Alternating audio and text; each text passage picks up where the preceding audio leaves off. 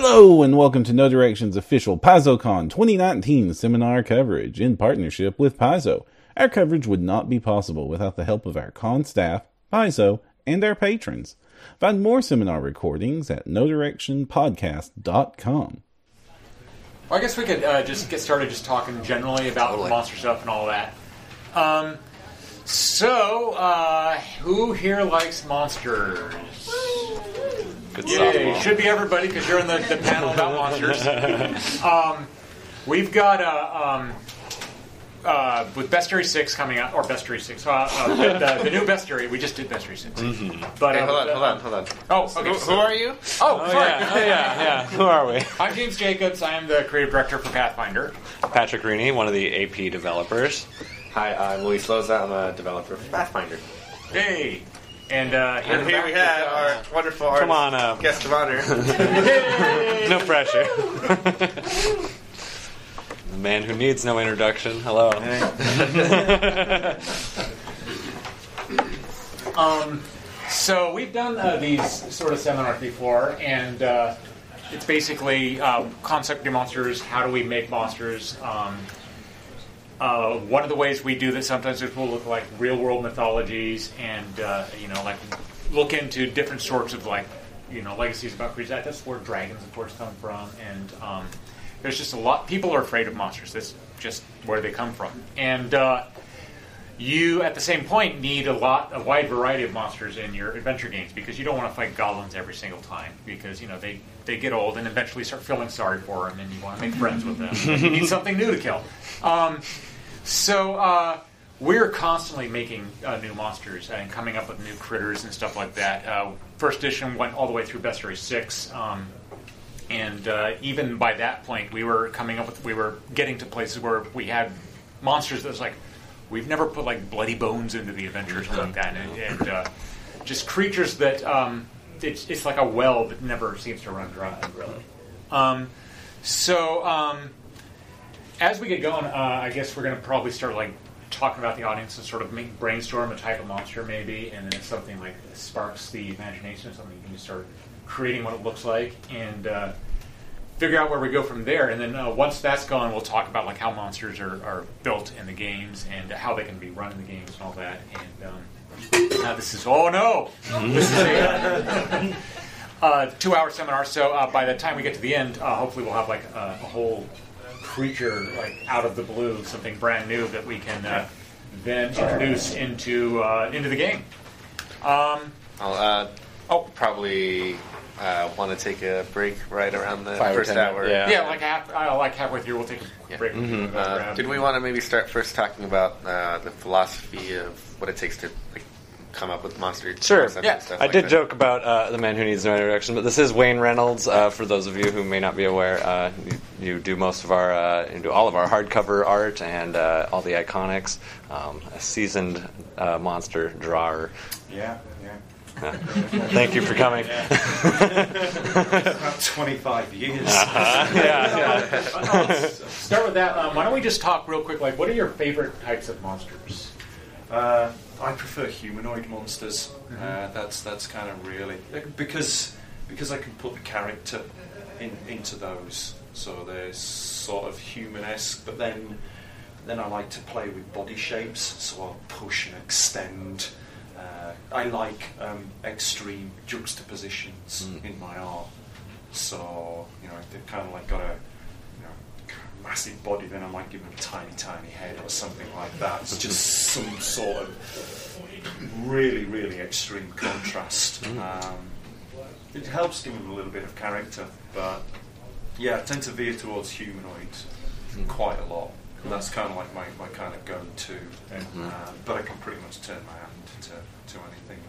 Oh yeah, definitely. Um, what about you, Patrick? What's your favorite kind of monster? Oh goodness, uh, I do love coming up with. Um, I don't know. When I'm thinking of new monsters, I'll just take a walk and look around nature, and uh, you know, I think that's what a lot of people probably did back in uh, mythological days. Is you know, they would see you'd see things you don't understand, and uh, I'm a neophyte when it comes to just about everything. So the world is amazing to me, and I look at a tree and I say that tree is cool and freaky. What if it was upside down and had an eye at the top and was floating and monsters fed off of it? That's a new monster. Um, you know, it, it's I don't know. The world is inspiring. This wallpaper, exactly. I was joking with James earlier. Yellow wallpaper, great story. If you haven't read it, you should. Classic women's literature.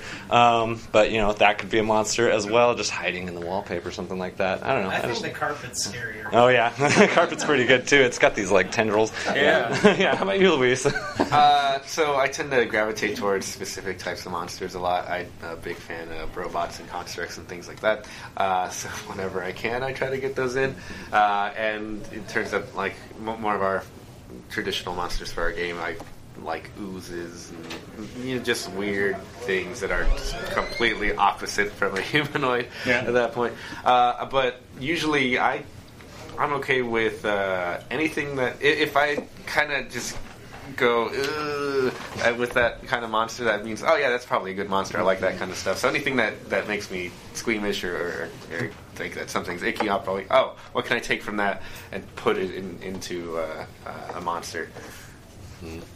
I'm uh, I'm pretty into like just the primeval, like uh, prehistoric look. I mean, you look at like dinosaurs. Uh, I just love that sort of just bestial, sort of just all tooth and claw and stuff like that. But at the same point, uh, I'm also really into like the Lovecraftian types. But this weird, distorted cosmic alien things. It's, I mean, almost the opposite even of, of yours. It's like these are the things that you know it hurts to look at, and you don't understand how they work, and it makes them nice and easy to illustrate because you don't know what they look like and all that. But um, it, it gives opportunities.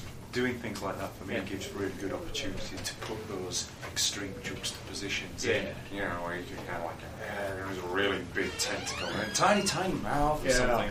Yeah, it's it's um, but it's I mean you just see that just the four of us we've got four really pretty different. Oh, one of the things actually you mentioned like looking in nature. That's one of the things that is is really fascinating to me. Um, is uh, I, I was working with Wes Schneider, he used to work at Paizo, and the two of us had often like gone into like these deep dives into like monster histories and stuff like that. It's like where do Leucrottas come from? It's these these big kind of antelope creatures that can like kick you, and they like have really sharp teeth. And um, just going back through real world medieval history, it was kind of like uh, these European explorers like going down to Africa and seeing a hyena for the first time, and it starts going, "Ah," making this weird noise. It sounds like it's laughing at you, and it's biting through bones with with ease and stuff. And I'm like, whoa, that's obviously a monster.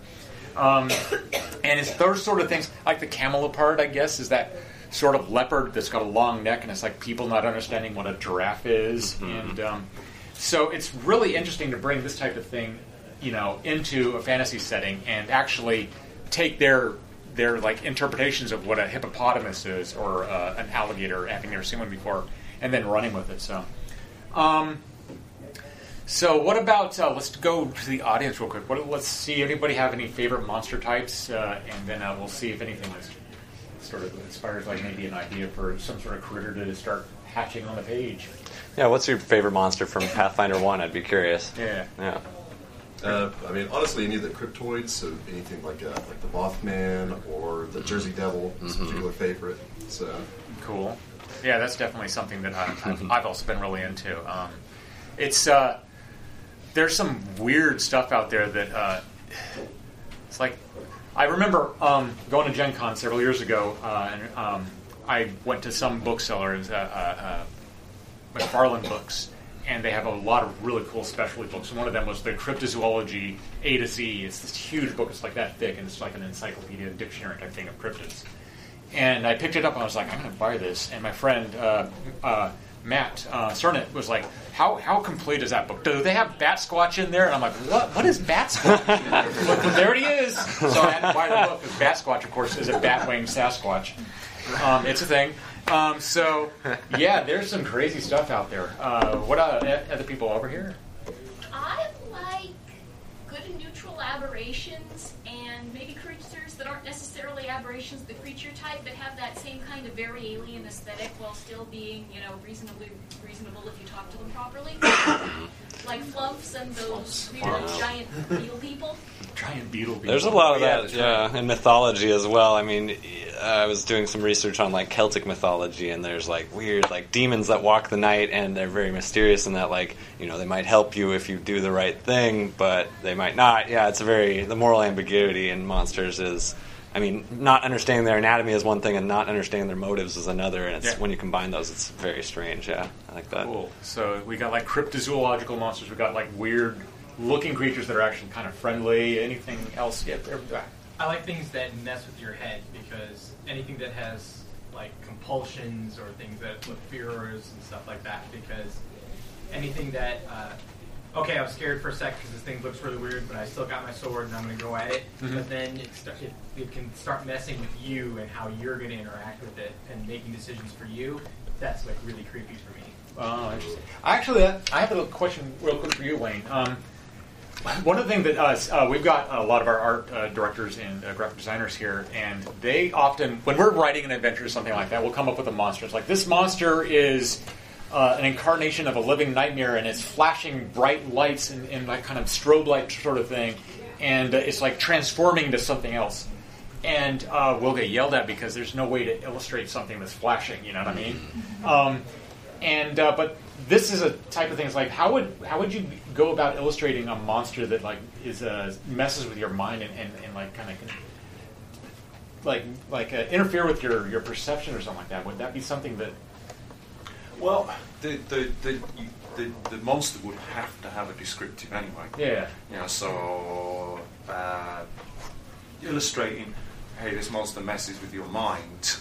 You know, is you, you need kind of a sort of a magical signature uh, effect to, to sort of like signify that oh yeah, it's, their mind is being kind of like messed with. Yeah. You know. Um, so yeah, you, you kind of need to spell it out and, and give almost some sort of physical manifestation and illustrate some sort of physical. Uh, One of the things that um, I'm not sure. A lot of the times when we, we work with you, Wayne, it's, it's uh, we'll give you just kind of a basic idea, and then you know you run with it. And then I remember working on the with the summoner class. The idea was that um, they would summon these monsters up, yeah, yeah. um, but there was no way to really, in an illustration, if you sh- if you show like a gnome and then some sort of monster next to it, there's no way to really tell that um, they are, you know, they're a team. It's like, is that gnome about to get jumped by that gi- giant cockatrice lizard snake thing, or are they buddies, or what? And I'm not sure who came up with the idea that they would both have this sort of rune kind of emblazoned in their, their, their flesh, or that would appear like in the, the creature itself, or um, Yeah. So that's like one way you could do sort of a link. It was it was it was one of the design teams Yeah. that, that came up with that. It Okay. was it wasn't one of uh, wasn't one of mine. Yeah. I, I, I remember uh, reading that that was that was stipulated. Yeah. That the uh, the recurring route had to. Had, to, had basically Yeah. build in. So that's one way we might handle something that. Yeah. Another thing I like is it can think monsters where you've got something that looks like it should be very primitive and instinctual, like an ooze or a giant bug or something, but it turns out actually no, it's telepathic, has an int score of 16, and is working on its master's degree. Um, yeah, that's another uh, example of something. It's like we could illustrate when we're coming up with the, the, the look of a monster. Um, a lot of times, that the work we put into how the monster looks uh, doesn't really dovetail into like how it thinks or acts or something like that. And um, at the same point, it certainly could. If you want a monster that's like really about this is a monster that's all about like weaving and building all sorts of intricate tapestries and stuff like that. Uh, you might look at like spiders or uh, uh, silkworms or something like that from the real world, and they have like these long these abilities to create these really elaborate patterns. Um, and so maybe that monster just has a lot of long, thin, spindly arms or fingers capable of doing really fine manipulations and stuff like that. Uh, for something, I mean, you look at like science fiction films and, and such, and it's like the big monsters are the ones with like the big giant brain cases that are like kind of kind of pulsating and all of that. Uh, that's sort of a uh, on the nose way to indicate a monster's really smart. Uh, there's a um, the Fiend Without a Face, this movie from the late 50s, I think, where the idea was that um, there was a, a radiation link or something, and it was causing people's thoughts to manifest into monsters.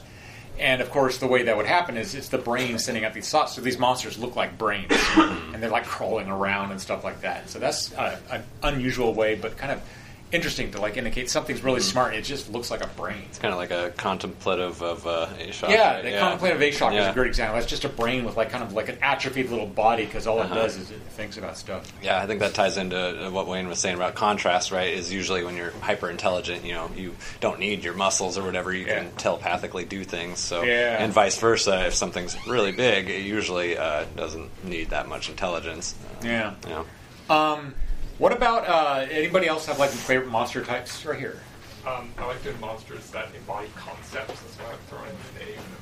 So, like, what do you mean by embodying like a concept? Like monsters that are like manifestations of a. manifestation of entropy itself, Okay. or Hmm. something like that, or like Seven sins. Yeah. Uh, th- th- you mentioned the seven sins. That's something that's um, a really th- those types of things really help you like visualize monsters. If, if you come up with a theme of like, for example, the seven deadly sins, that basically that immediately gives you seven different ideas for types of monsters that you can do. Like the gluttony monsters, obviously the giant mouth that just eats things. The envy monsters, maybe something without a face, and uh, so on and so on. Um, you, that's a really cool way to come up with, with monsters. That's something we've done with pretty much all of our outsider races. Is we try to come up with sort of a theme for all of them.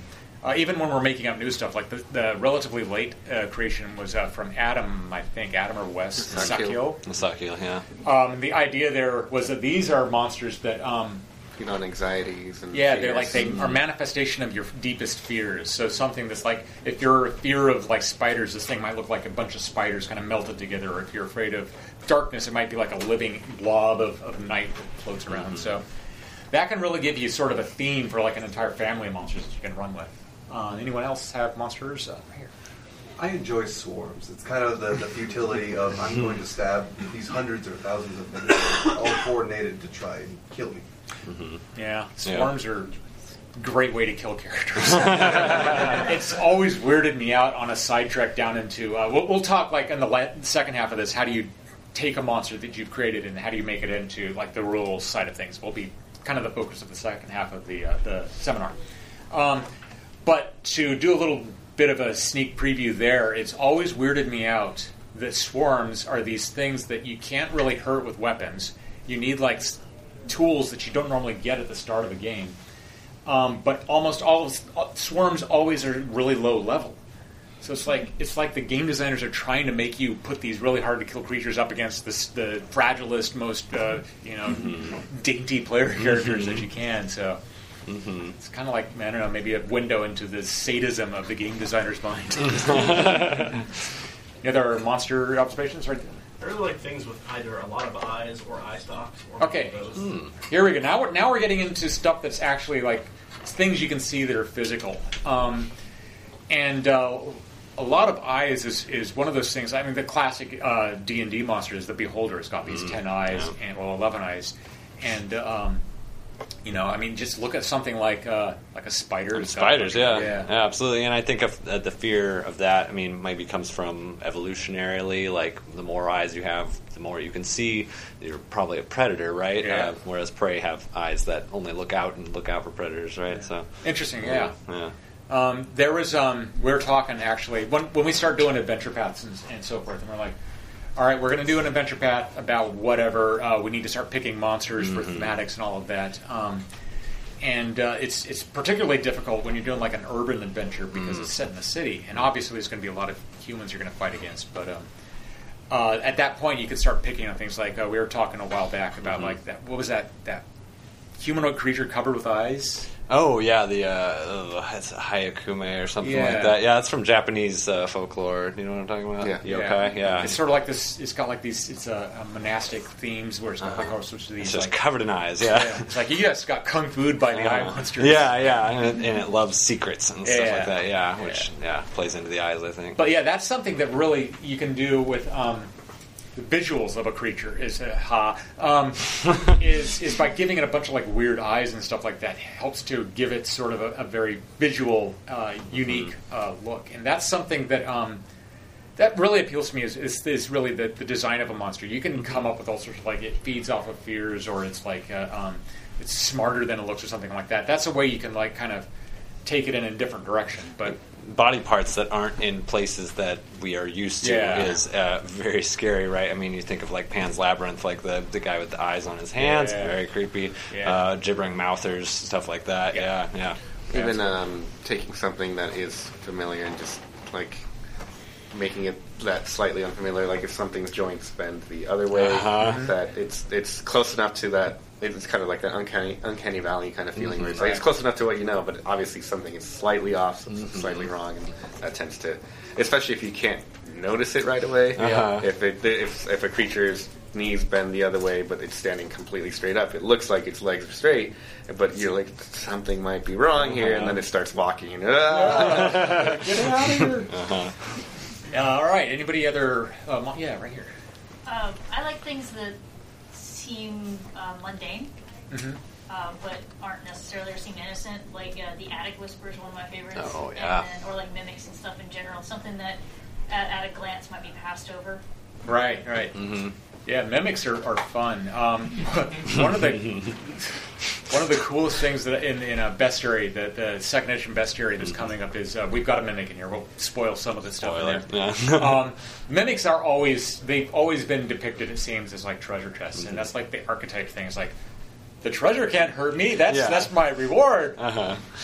It's, to, it's it's to like the Dark point- Souls has the, the mimics. You with the see chest. a treasure chest and you're just like, well, that's suspicious, right? Yeah, um, the mimic in um, the area we've got uh, is not a treasure chest, Mhm. but uh, it's still pretty. Because they can be pretty any much piece of anything, yeah. furniture or whatever, yeah. Yeah, they could be the yellow wallpaper. Uh, that's right.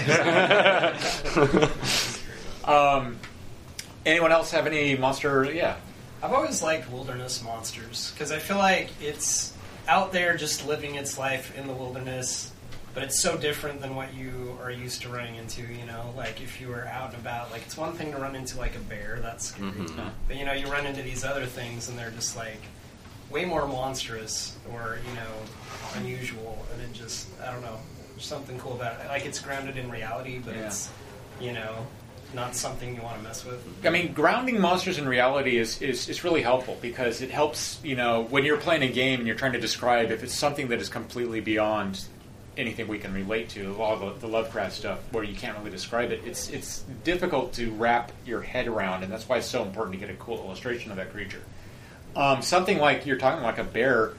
Uh, everybody knows what a bear looks like, and if you you know, you're afraid of bears because obviously they're bears. Um, but uh, you brought up the environment, and that's a really cool and, and handy way to, to kind of skew things. You know, bears they live in the woods, uh, but what would a bear that lives in well in the real world? We got bears that live up in the, the ice caps, and they're they're completely white, and that's if you're used to brown bears and black bears, that in and of itself is, is disconcerting enough. But I mean.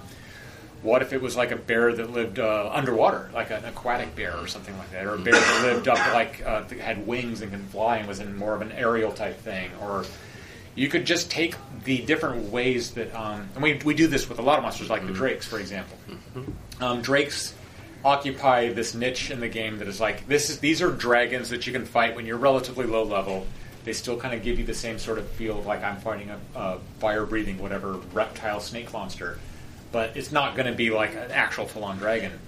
Um, but rather than going with like dragons have different colors based on metals, we're, we decided to go with terrain. So we got Mhm. jungle drakes and forest drakes and river drakes and desert drakes and all of these different drakes, and it gives you a whole swath of monsters that you can populate your game with, and each one of them has its own kind of unique look. Like the desert drake will have like sort of a sandy color. Maybe it's, it's got reflective skin to keep the sun from overheating it. The, the river drake, of course, is more aquatic. Mhm. The forest drake maybe has like uh, it's more sinuous, and the jungle drake so they can climb around in the branches. And um, it really helps to really quickly visualize what these monsters look like. And you establish one in your game, it's easy to have the next, you know, terrain show up, and your players can really quickly, you know, envision what it is they're facing. Mhm. And you you keep mentioning like uh, fear as an element of monsters. Yeah. I mean, monsters are scary. That's kind of the whole point. And I mean, terrain plays into that. In that humans, people like you know, like uh, humans in real life, have very specific terrains that we enjoy. You know, we need that Goldilocks zone of uh, uh, of uh, temperate, you know, temperatures and stuff like that. Whereas, what's scary about forest drakes and jungle drakes is that they thrive in these inhospitable, you know, wild areas, and uh, it's scary to us that you know it's like I can't live in the desert very long. I mean, I personally couldn't. Uh, so when I see a monster that loves the desert, it's well, it's like I'm in its home turf, and that's uh, yeah, it's not a good thing. That's, I mean, to, to bring it back up to the panelists, um, monsters you mentioned are scary, and that's really what monsters come from. They're things that we're afraid of. They're manifestations of fears and stuff like that. And uh, you know, when you're a kid, everything seems scary because you know your parents You don't say- know about it, yeah. Yeah. So, Luis, when you were a kid, what kind of scary thing was particularly Yeah. uh, vexing to you? What to was you? the scariest thing to you as a kid? Yeah. and then we can make a monster out of it. well, I mean, uh, particular killer doll when I was a kid was uh, very frightening to me. Um, for whatever reason, I don't think I've even seen Child's Play, Yeah. but for whatever reason, other kids talking about Chucky's gonna, you know, Chucky Uh-huh. can kill you. It's like, Mhm. ah, this, there's a killer doll out there. Um, but I grew up with like. Um, with Mexican folklore, we have things like La Llorona or El Cucuy, uh, which are it's just the equivalent of the boogeyman. Right. But, Mhm. but it's just this kind of. No one ever really told me what El Cucuy was or what it did or, or you know anything like that. But that alone, just knowing that there's some creature that my parents keep referring to might snatch you and get you, uh, just is enough to like it can be. It doesn't matter that I don't know that you know it hides in a closet and it comes out only at night. And I, I didn't even have any of that. It's just there's a thing, and uh, I guess my parents just decided they wanted to scare me with, with stuff like that, scare me straight. Uh, so even like um, unknowns uh, tend to, to be. I mean, the, there's the typical here's a monster movie and it's scary until you can see the monster. Yeah. Uh, so in in some cases, doing that kind of stuff is um, uh, a, a lot more effective than saying. Hey, this thing's ability does this much damage, and blah blah blah blah, whatever the case might be. When we can describe something like a horse, and it's, you know, it's heavy labored breathing and it's stomping around in a stable that you can only hear from off screen, and that might be enough to start spooking players and spooking you know other people. Even though if we were to just see it right in front of our face, oh, it's a horse, but stuff like that, the unknown, the, tends to be scarier for me at least. It's, uh, uh, you mentioned uh, Child's Play at the front. That goes back to like the, just the mundane horror and the mundane, and I think that's that's a great place to look for monsters. Uh, Stephen King does that really Yeah. well. He takes something that is just completely kind of normal, and then just adds one weird. Like he had uh, one of the strangest stories that he wrote, and it just stuck with me because it was it turned so creepy. Was it was called The Moving Finger, and it's a short story. It's about a guy that goes into the bathroom and there's a finger sticking out of the drain of his sink. Ugh. And the story is about him trying to get this finger out of his sink, and it just keeps escalating, and it just it's it's it's like you say it like at the front, it's like a, a finger. That's the monster. It's like no, it's like if it's sticking up out of this drain in your sink, and it's like just doing this, and nothing you can do can get rid of it. what about you? Hmm. Oh, scariest thing when I was a kid? Yeah. Oh, man. Uh, my parents bought me this. I knew immediately as soon as you said it. I was like, I remember. uh, it was this uh, stuffed panther, uh, like a black cat. I don't know. It wasn't. It wasn't bigger than this, and it. Uh, I just remember it. Uh, I put it in my closet, and during the day it was fine. Like you're saying, like when you can see it, fine. But at night, uh, you know, it had one of those I don't know plastic marble eyes or something refracts just the right amount of light, you know, from your alarm clock or whatever. I had to, yeah. Even closing the door to the closet, I knew it was in there. Is the worst. Yeah. Uh, you know, it's it's when you can't see something fully, when you don't understand something. That's what's so scary. You know, as and as a kid, like you're saying, you know, uh, everything's scary because it's a complex world, and you don't have the, the capacity as a child to understand Yeah. it. Yeah. Um, I, uh, growing up, um, started at a very, very young age, started watching monster movies. And my, I remember my dad saying, let's stay up late and watch uh, this monster movie, Godzilla. And I watched it. And Godzilla was really cool. I was more like, oh, it's a dinosaur. I was Uh-huh. more excited by that. Um, but uh, the very next week, we watched a movie. It was ironically by the same exact director of Godzilla. It was called Attack of the Mushroom People, and it's based on a William Hope Hodgson story called The Voice in the Night. Uh, it's about a ship that kind of shipwrecks on a deserted island, and the only thing they could eat are these weird mushrooms. And if you eat these mushrooms, you turn into mushrooms. And uh, that just just stuck with me like right away. I mean, it- it- it's this psychedelic, surreal thing, like people moving around like they're deforming into mushrooms, and you're just transforming and everything like that. I don't like mushrooms on my pizza, on salad. Uh, you'll look through a lot of uh, adventure paths that I've worked on. You'll see over and over again monsters showing up like fungus queens or. Uh, like these in, in Stills for Smuggler Ship, there's that whole ship that is based on this. It's, it's infested with mushrooms. Ugh. So you're stoked about fungus leshies as well? Uh, fungus leshies, I think, yeah, those those were the first leshies we did, and I thought we nailed it because they look so creepy.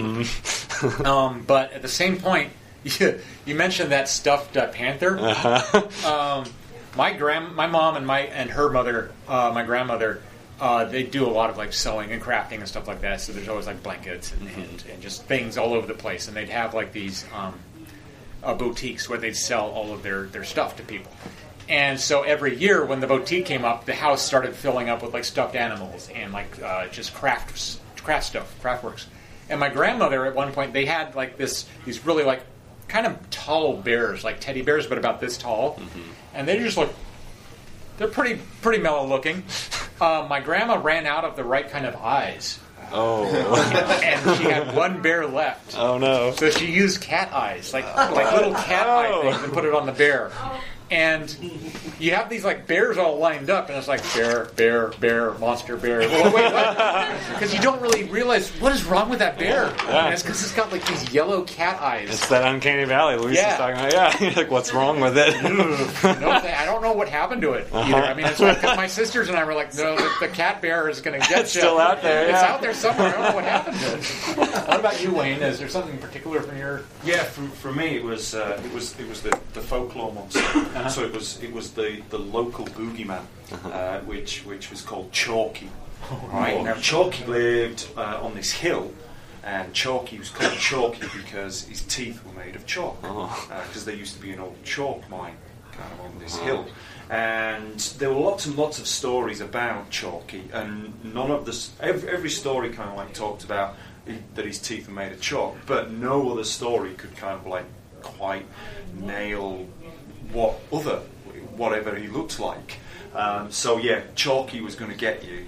That was uh, that was a big thing around us because you didn't know what Chalky looked like Uh-huh. until he sort of smiled. Oh. Uh, You're like, "That's Chalky." Yeah. Oh, wow. So and, and, he, and that may kind of like come from the kind of like stranger danger thing. Yeah. You know. Uh-huh, yeah. So I, I don't remember where Chalky came from or who invented always it. It's just always Oh. there. You know.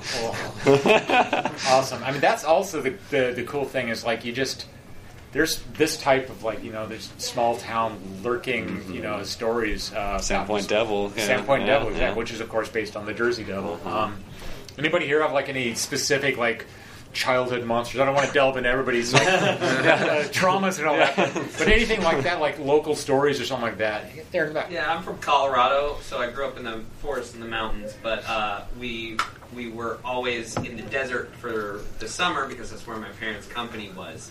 And uh, I watched Tremors Mm. one day, and I was afraid every single night that something was just going to shake that ground and suck me underneath. Nice. I remember uh, Tremors was a movie that I mean I, I was super into monster movies. Uh, I lived in this, this small town, Point Arena, and they had a theater in the town, which was kind of weird because it it. Um, but the guy that owned the theater uh, wasn't really into like the fantasy and the horror and the violence. They were more into like drama and stuff like that. So I was, whenever a monster movie showed up, I was super excited.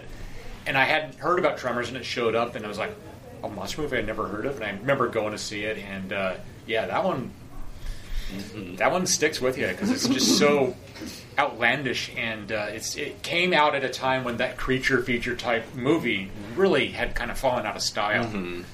Um, yeah, cool. That's a good story. Do we want to? Um, Oh.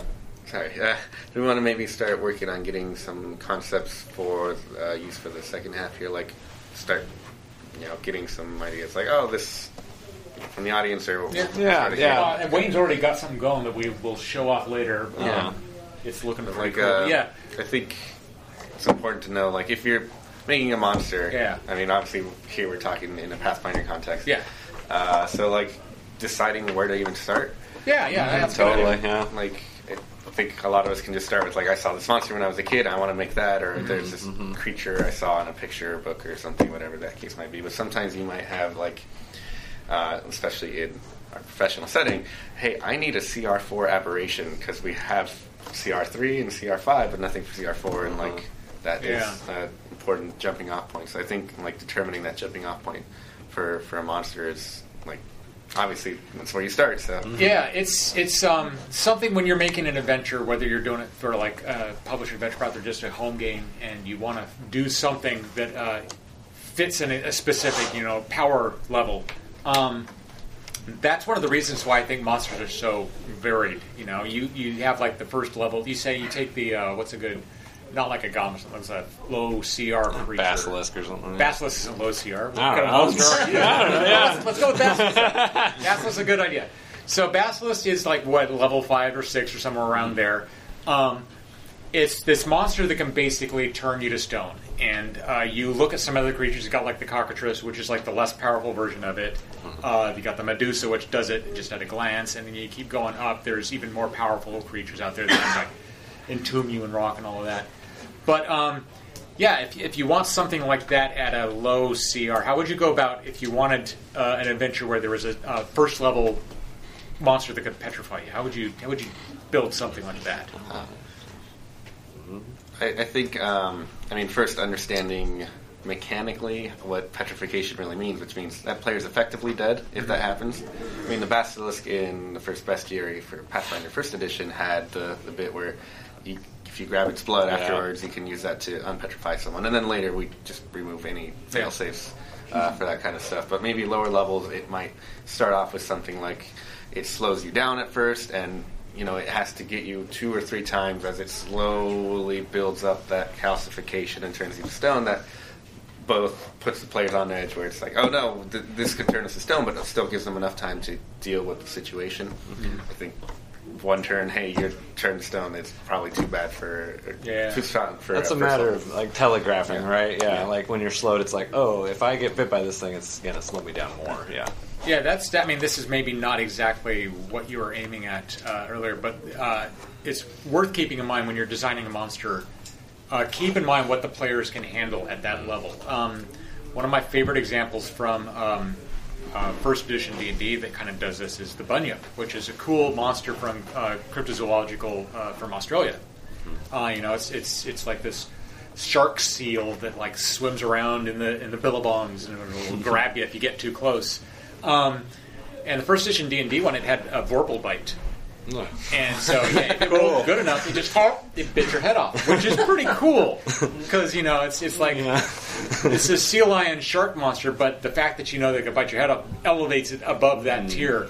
Um, but it was also something that was really pretty low level, had like three hit dice or something like that, and. Um, there's a reason you know the Vorpal sword is, is is so expensive and you can't get it to your like 17th level. It's that type of instant kill thing.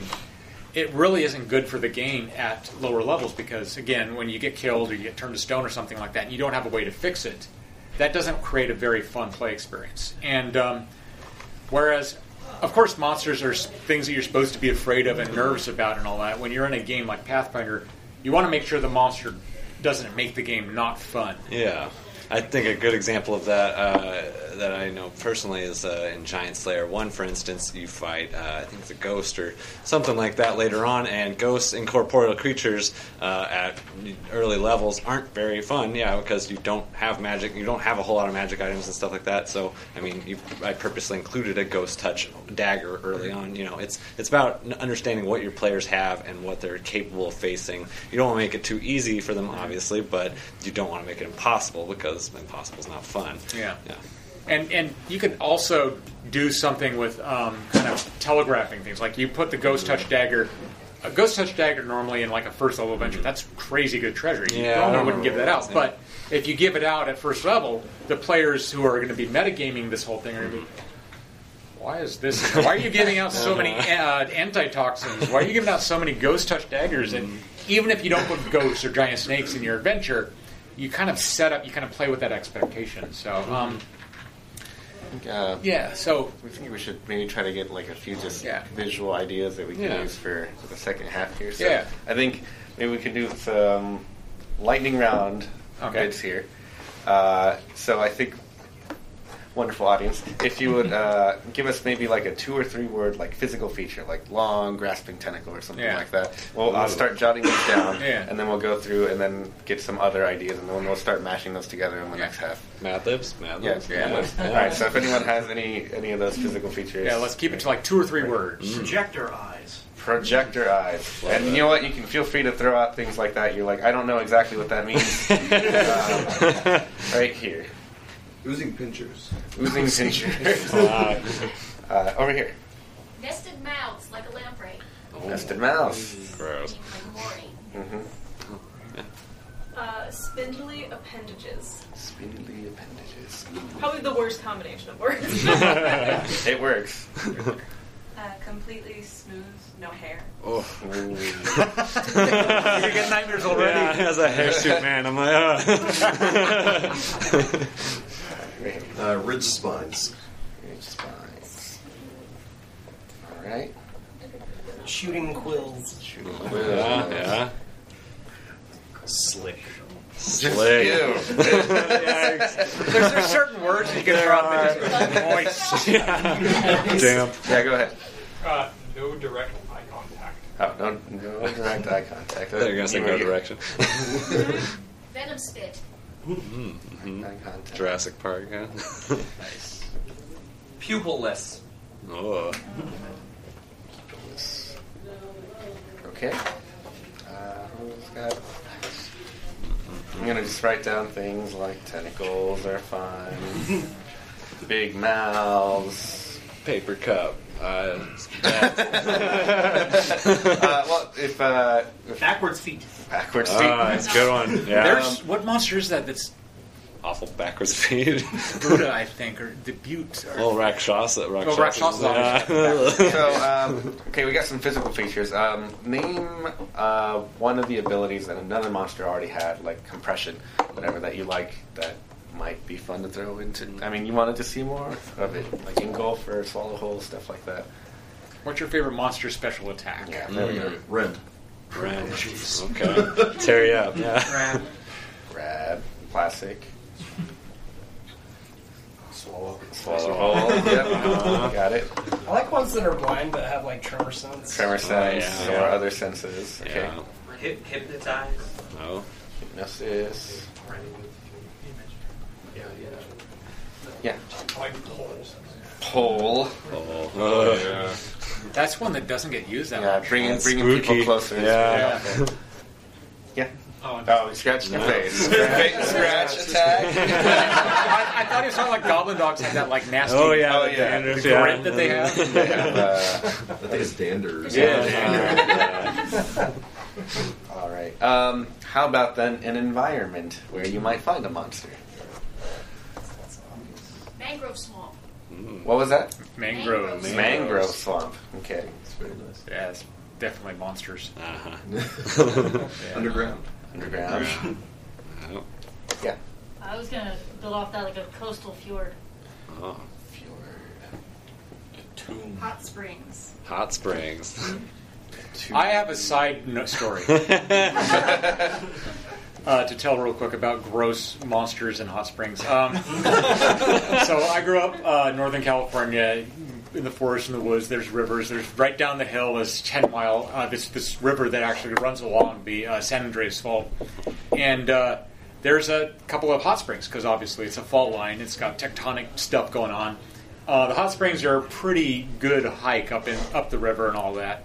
Uh, once you get there, they're pretty cool because you could just like sit in the hot spring and get all like toasty and they smell like sulfur, which is kind of gross. But then you jump into the river and it, you know it's just it's it's it's a fun day trip.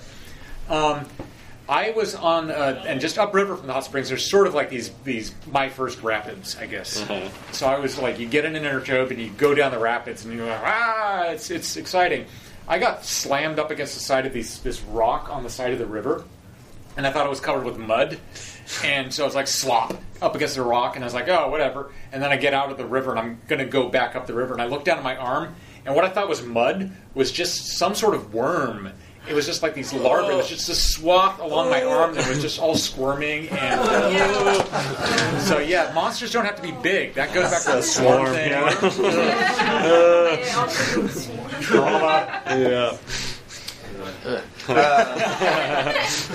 Hot springs, yeah. Uh, any other environments people want to see? I mean, it's a fantasy setting. You Yeah. can go to. Yep, right here. Yeah, go ahead. You. Oh, right okay. there. uh, on your roof. On your Roof. So That's pretty I- I just good. put at Like home. Santa. Yeah. Scariest monster ball. Astral plane. There you go. There we go. Inside of corpses. Oh, Oh, Sorry, what, what was that? Similar to like on your roof, but actually like on the ceiling. on the Oh, ceiling. also awful. Yeah. And Train inside of corpses. Yeah. No, thanks. It's in a yeah. Mushroom forest. Mushroom forest. Where, where they live, not what they are. Uh, let's see, what else could we read? oh, yeah. Could we use? what do Um, they eat? What do they eat? Yes, like what are they prey or what are they hunted by? Yeah. Mm. People. People. People. The classic monster. Uh, some low hanging fruit. Yeah. yeah, go ahead.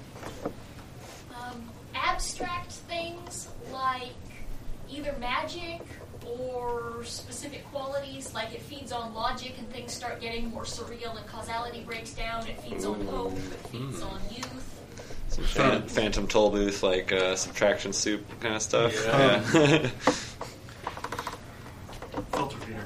Filter Filter. feeding. Oh yeah. Baleen. Gross. That's scary if you're like krill. Uh-huh. Or if they're really big.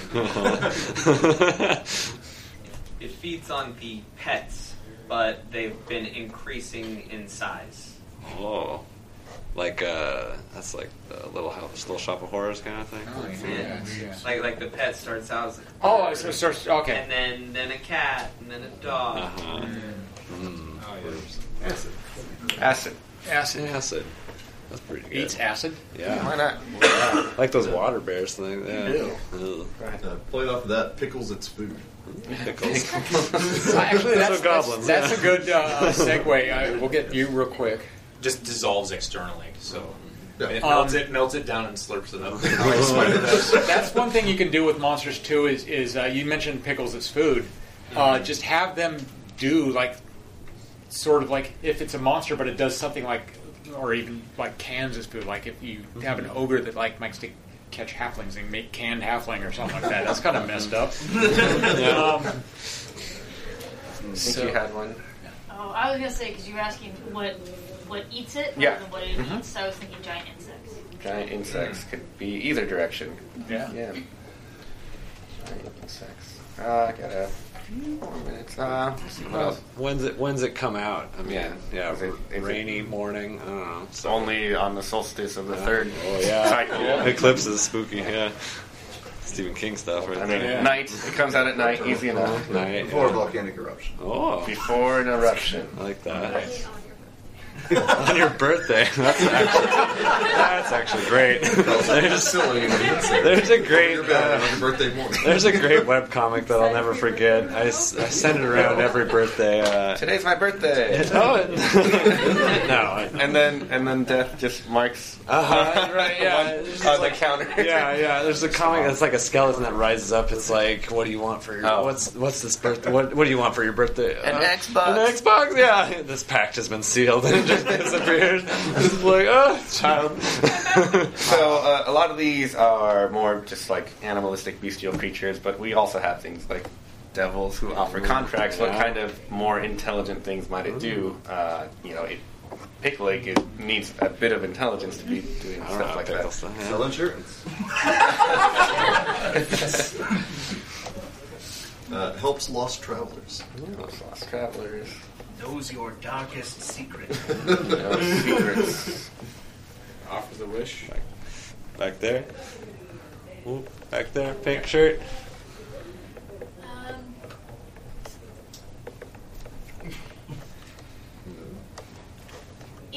fertility of humans and livestock in return for favors. Yeah. What could go wrong? As long as you give it that first child. Right, yeah. Collects your taxes. Um, Tell me about it. It's it's I we do Starfinder as well, so it's like that opens up an entire new like window of Yeah, like uh, Mercane shows up and is collecting on a debt. Yeah, but Mhm. it's like collects taxes, and there was something earlier that somebody said. Uh, It sells you life insurance. Yeah, Or it sells you life insurance. Yeah, it Yeah, sells yeah. insurance and stuff like that. Um, that's one of the things that uh, really appeals to me about the fact that Starfinder's got all sorts of different options for your players and all that, but it's also like this is a monster that haunts billboards or something like that. This, this is a creature that um, uh, eats uh, like. Uh, I don't know, eats im- stuff off of your computer, Yeah, and batteries and stuff. Yeah, yeah. yeah. You can plug it Builds in. furniture from the bones of its prey. Oh, that's pretty good. Yeah. Sells it at the farmer's market. yeah. Yeah, back there. Uh, enslaves people to do its dirty work. Oh, yeah.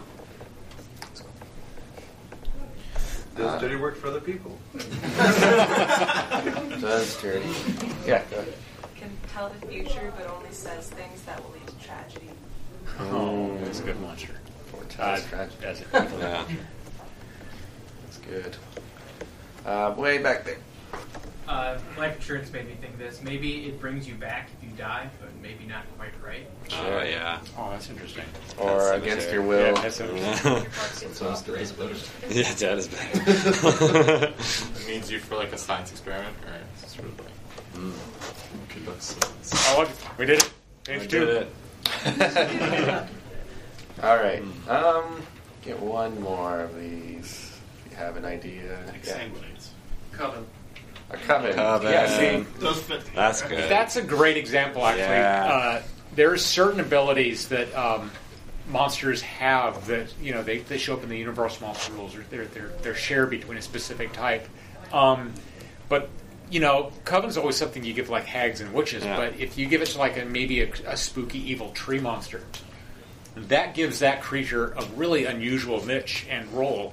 Whereas if you have like a game filled already for well, looking at like the game already has lots of like zombies. It's got ghouls, zombies, all of these different types of like things. But if you come up with one that is like this one could be in a coven, all of a sudden that makes that monster feel like it's got its own sort of niche, even though everything else in this may be just the same as a zombie. Synergy is Yeah. super fascinating. Monsters that feed off each other, that kind of thing. Yeah. And it creates weird relationships that on, alone, you know, they might be a CR2, whatever, or you know, level 2, but then when they're together, they're they're greater than the sum of their parts, yeah. Yeah, like a monster that maybe uh, uh, causes something to be immune to fire. If it lives with trolls, that makes Yeah. trolls harder to kill, and so forth. Mm-hmm.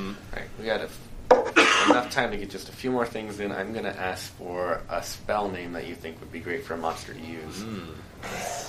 We give them spell-like abilities or sometimes effects that replicate other things. So, yeah, I'm going to write Zone of Truth because that's always fun. Zone of Truth. yeah. Uh, contact other plane. Contact other plane. Brings friends over. Meteor swarm. Sure. Dream. I like things with movement, like dimension door or teleport. Door. that's fun. Time shutter. Time Shutter. Deep, deep cut. Love uh, any other? You can do augury. Take Augury. whole foretelling tragedy. Yep. And what else? Okay, then uh, I think we'll get that last one. Prismatic spray, always great fun to set against a party, especially if they like to stay packed together. Of course. Now, one last thing. Name a household item. Uh, table, Table, water bottle, yeah, cup. yeah, KitchenAid. Uh, I think that's uh, a good spot to take a break here. Uh, before we do take That's a break, I want to hold this up for everyone Yeah. to check out what Wayne has come up with so far. Uh, Seems pretty gross and creepy and Yeah. distorted. sort of something that's it's how to get across its its like mental abilities. Yeah, yeah, yeah, yeah. I just listened to kind of what you were all saying, and then just did a did an amalgamation of it, and, and, and I gave him chalk for teeth. Wonderful. If we want to all meet back here at five o'clock, Yeah. Yeah, we'll take start five. Oh, sounds good. do that. You want a beer? What do you drink? Drink cider. That's good. Get you one? Yeah. Oh, dad would every once in a while he had this story. Like, I eat it. Oh, space dust. I can't do another because I'm like, oh. it's like eight percent. I'm like, Hey, how's? Can wait till after. okay. Yeah, yeah, let's get beers afterwards. It'll be good. walked off. And then we Hot Springs. Yep. Good call. Good shout. Good call. Hot Springs. I was thinking water breaks. Luis, you met Shannon. Yeah, we uh, Yeah, alright. but I don't think we really spoke beyond Not like, much. hi, nice to meet you. Hey, great. Yeah. How's the con going? what games have you gotten into? Yeah, how many games have you played, Shannon? First thing out of a ten. I dragged her to it. I was like, let's get beers. And then I was like, didn't. no, I here. I uh, so when Heather would come with me to PaizoCon when I was really gonna go as a fan, uh, she wouldn't. She'd be like, "Oh, let's go to Seattle," while I go hang out with other people and you go to the con. Yeah, yeah. But she would always come to the thing. cool. Oh, that's nice, So yeah. at least she'd like chat with like the or whoever else. Yeah, yeah. I was like, and then have to sit around for three hours while all the announcements. Oh yeah, the sales pitch. Yeah, yeah Shane, out for that Shannon ducked out on that one. Yeah. Good I had other plans. Yeah. Hanging out with other people. It was pretty funny at points. Rob was pretty funny. Rob had some good jokes. Yeah, Uh, Jason's good. Jason, I think, was a bit flustered and made for funny times. That was funny. Yeah, he didn't want to be funny, but he was funny. Yeah, we're just the funniest It sometimes. is the funniest, yeah. You're going to be That's heading out. Is it okay if I ask a Missed question? out on some good prime rib, though. Yeah, I mean, I pretty We're good coming with all with kinds of like, Yeah. you weird new Yeah. monsters. Did and you get that prime rib? What about did you revisualizing dessert? classics? Pie? I have For uh, instance, brownie and oh, cookies. of course, but there's also like The pie was like the new It kobolds. was The really new good. kobolds. I'm sure you're getting a lot of readers about Visualize that up pie for the second half. That's it. Apple The pie. Paizo pie. Come Spindly kind of just Yes. spoopy pie. Pickles. Pickles. Apples. Uh-huh. It's like something that um, Oh, we really pickled wanted. apples. Christ Almighty. Oh, It is a monster. yeah. Yeah. Definitely, we wanted to find a bathroom. I can take this. Oh, bathroom's a good idea, actually. Yeah, I'm doing it. Yep, I'm gonna do that. Um, that's really something that um, I think is really important to the game. Because then, you know, you see that, and it's like that is a Pathfinder. Right, exactly. up, it's a Pathfinder right here. Uh, So it like builds a brand. At the same point, Somewhere in the world, it, video store. Just takes it away from like what you expect and gives it sort of a new spin. Right, right. The new kobolds, the and then of course back in Pathfinder One, the new goblins. Yeah. you know, it's just this very iconic look. I mean, uh, before the goblins Thanks came to along, Wayne. Yeah, well, then that's your your sponge, right? Yeah, yeah, yeah. The bath sponge. That's right. I didn't hear that part. No way. Sorry, what is Uh, that? Sponge? it was- it was basically you had it- That's, that's, that's how the goblins looked like they did. That's Because Was I? it was in the bath. Work all right. and got an oval shaped sponge. Yeah. And I just messed around in the bath and I kind of folded it in half. That's funny. in. Wayne, I'm gonna So the mouth. and, uh, and I thought, oh wow, if that if that had teeth in there, that'd be really That's awesome. scary.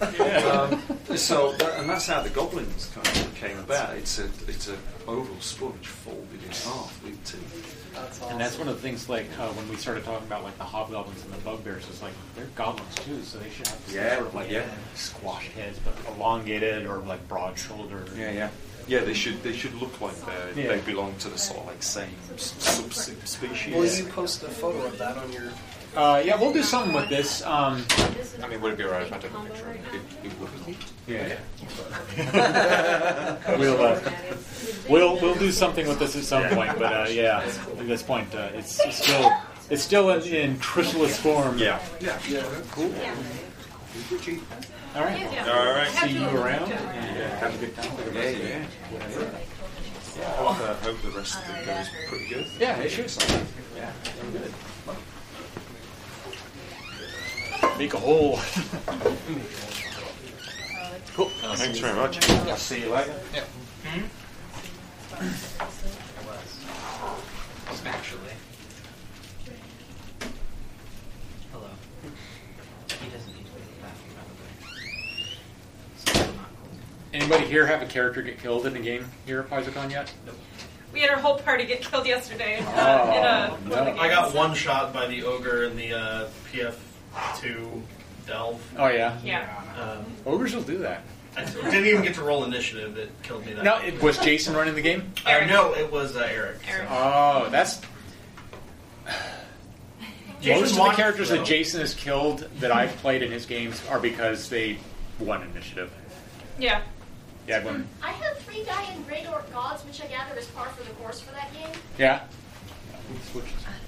If you guys want to come up and, and look a little closer, no, we can't take uh, pictures of it at this point, but but uh, um, yeah, this we'll we'll figure out something to do with this guy. Um, I uh, ran a couple of Call of Cthulhu games, like I just mentioned. I had one, three people died in the one I was doing today, and then four of six in the previous one. So uh, Wayne had to take off, so I think we're going to Okay. focus more on like um, the the mechanical side of Yeah, crunchy monster stuff. Uh, we'll talk actually a little bit about uh, how second edition monster creation stuff works as well. Um, we're not going to go into deep, deep detail on that. Yeah, THAC0. So. Ah. Wrong second edition. Wrong second edition, right? nice. You kill any characters in games you're running yet? I was trying, man. they're, they're wily. I uh, yeah, almost killed the because I was running a game where players play undead. So yeah, one of them was a zombie. Almost killed the zombie. That was good. A giant zombie. The one actually the one illustrated. You probably saw at the banquet last night. That was holding its arm or whatever with its guts hanging out. Yeah, oh, yeah, that was fun playing a giant zombie. Nice. Nice. Yeah, they uh, yeah they ran up against a cleric and a paladin, and uh, yeah, it's weird to be on the other side of that. They were saying, yeah, they're like, oh god, a cleric. it's usually a good thing. I know. yeah. Yeah. Thanks to Jason in the banquet, I'll never be able to look at that. What, the Brizu. Oh, the I've never Glabrezu, yeah. seen it. It's like, I, that illustration is pretty great. Yeah. If that takes some of the uh, like you have tiny arms, ha ha, Yeah. away from the Tyrannosaurus, that's fine with me. That's right. Take some of that heat. Yeah, it's You got to killed- share the burden. You knocked down any PCs yet? Uh, yeah, I killed. Uh, um, I killed. There was a harpooning in my uh, one Call of Cthulhu game. Uh, there was a worm ate somebody, a giant worm. Uh-huh. Um, Tremors, yeah, there was uh, uh, somebody got their hand chopped off by another player character. Oh god. Yeah, like- yeah, there were some incidents. Uh-huh. Someone got swooped up by the god in the sky and carried away. Oh my. Uh, so Wayne had to take off. We're going to focus uh, away from like the visuals. Uh, are we ready to go? Did I get the? Cool. So uh, I think we'll focus away from like the, the visual creations of monsters and now get into like how do you create monsters? Uh, I mean, to we have a template, we have something to work off of. Yeah, let's make this monster. If we wanted to make that, or if we wanted to go off of some of the ideas. That I, I like the idea. I mean, we got this. This this is like two different ways of concepting monsters. You get something Yeah, like this. That's um, true. You look at this thing, and uh, it kind of suggests It what's writes going itself, on. yeah. like it's obviously got some sort of weird mental powers. Uh, it's got like a reach thing with its arms, and it's got its chalk teeth. I don't know how that works. Is that a star above I mean, that, that's yeah, your it's like it's thinking it's like Uh-huh. meters worms. out that, of that's your loot at the end. You That's your loot of- is chalk pile of chalk. Pile of chalk, that's right. You can go play hopscotch. Oh, yeah. It's like a hotspot with like sidewalk. Yeah. Right. yeah, yeah, I guess you're right. The other, But I, I really like this with. this method of uh, like kind Uh-huh. of brainstorming monster parts and then Mhm. seeing what we can put together. Yeah, yeah. So I mean, uh, we started with like a physical, the physical features and stuff, which I mean, it's very easy to see with something like that. But Mm-hmm. Yeah. when we say something like nested mouse, that could be, you know, the typical alien, like a thing comes out, or it could be several mouse in Yeah. there. And uh, if if we work with something like lots and lots of mouths, suddenly you know that that is ripe for ideas like what kind of abilities does it have? Like Mhm. does it bite you and grab you, and then bite your friend and grab you, and bite your other friend and grab you, and keep Right. and just hold on to everyone, Mhm. or, or stuff like Or that. Or maybe like the first attack, it- you know, bite attack one d six, two d six, three d. You know, as Yeah, you get deeper. Yeah, yeah. Uh, I liked the uh, no direct eye contact Mm. because that could suggest a lot of different things. I mean, we have blind sight, Uh-huh. things Yeah. like that. But so who was it that had the uh, the no direct eye contact? Uh, That was a good one. Yeah. Um, because there's a couple ways I could see that happening. Obviously, it's like it's got a gaze attack, and, and the no direct eye contact is on the players, Mm-hmm. and so you don't want to look at it because it's like if you look at it, it'll turn you inside out Uh-huh. or whatever. Yeah, Um, yeah. But uh, you can flip it on the head, you know, and if it's the creature that doesn't wanna do be- eye- yeah, it doesn't yeah. look at you, and, and maybe that's yeah. yeah. That's actually what I was It, coming it, Oh, could, it could Yeah. very well be like that's its weakness. If you find Yeah. a way to lock eyes with it, then it like might freeze in place. Uh-huh. I feel that. Yeah. There was some movie or video game or story or something. Super Mario Ghosts. So No, it wasn't Super Mario. I mean, that might be the same thing, but it was the pretty case of like as long as you're looking at the creature.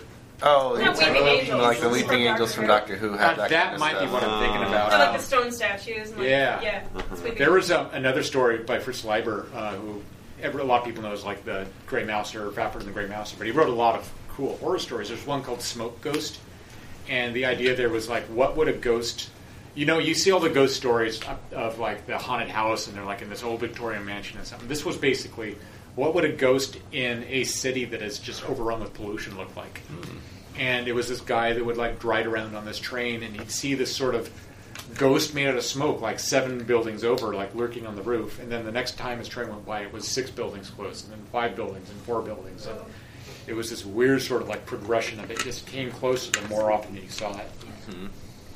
Uh, i don't another- think it was the weeping angel. It was the same idea. Yeah. Was I it uh, it's something that's been done a few times. Birdhouse or something like that, or Bird Box? Bird Box?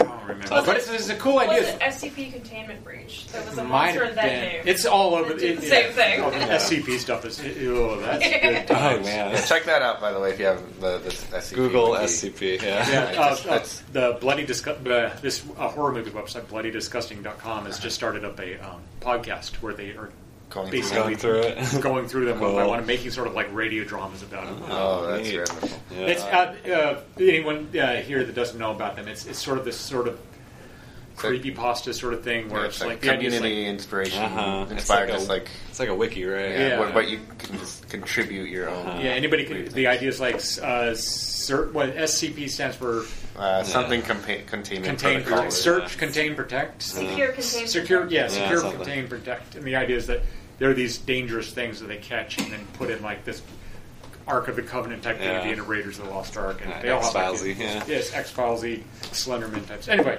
Great it's time. it's great, great Uh, way to, to, to dive the- in and find monster ideas.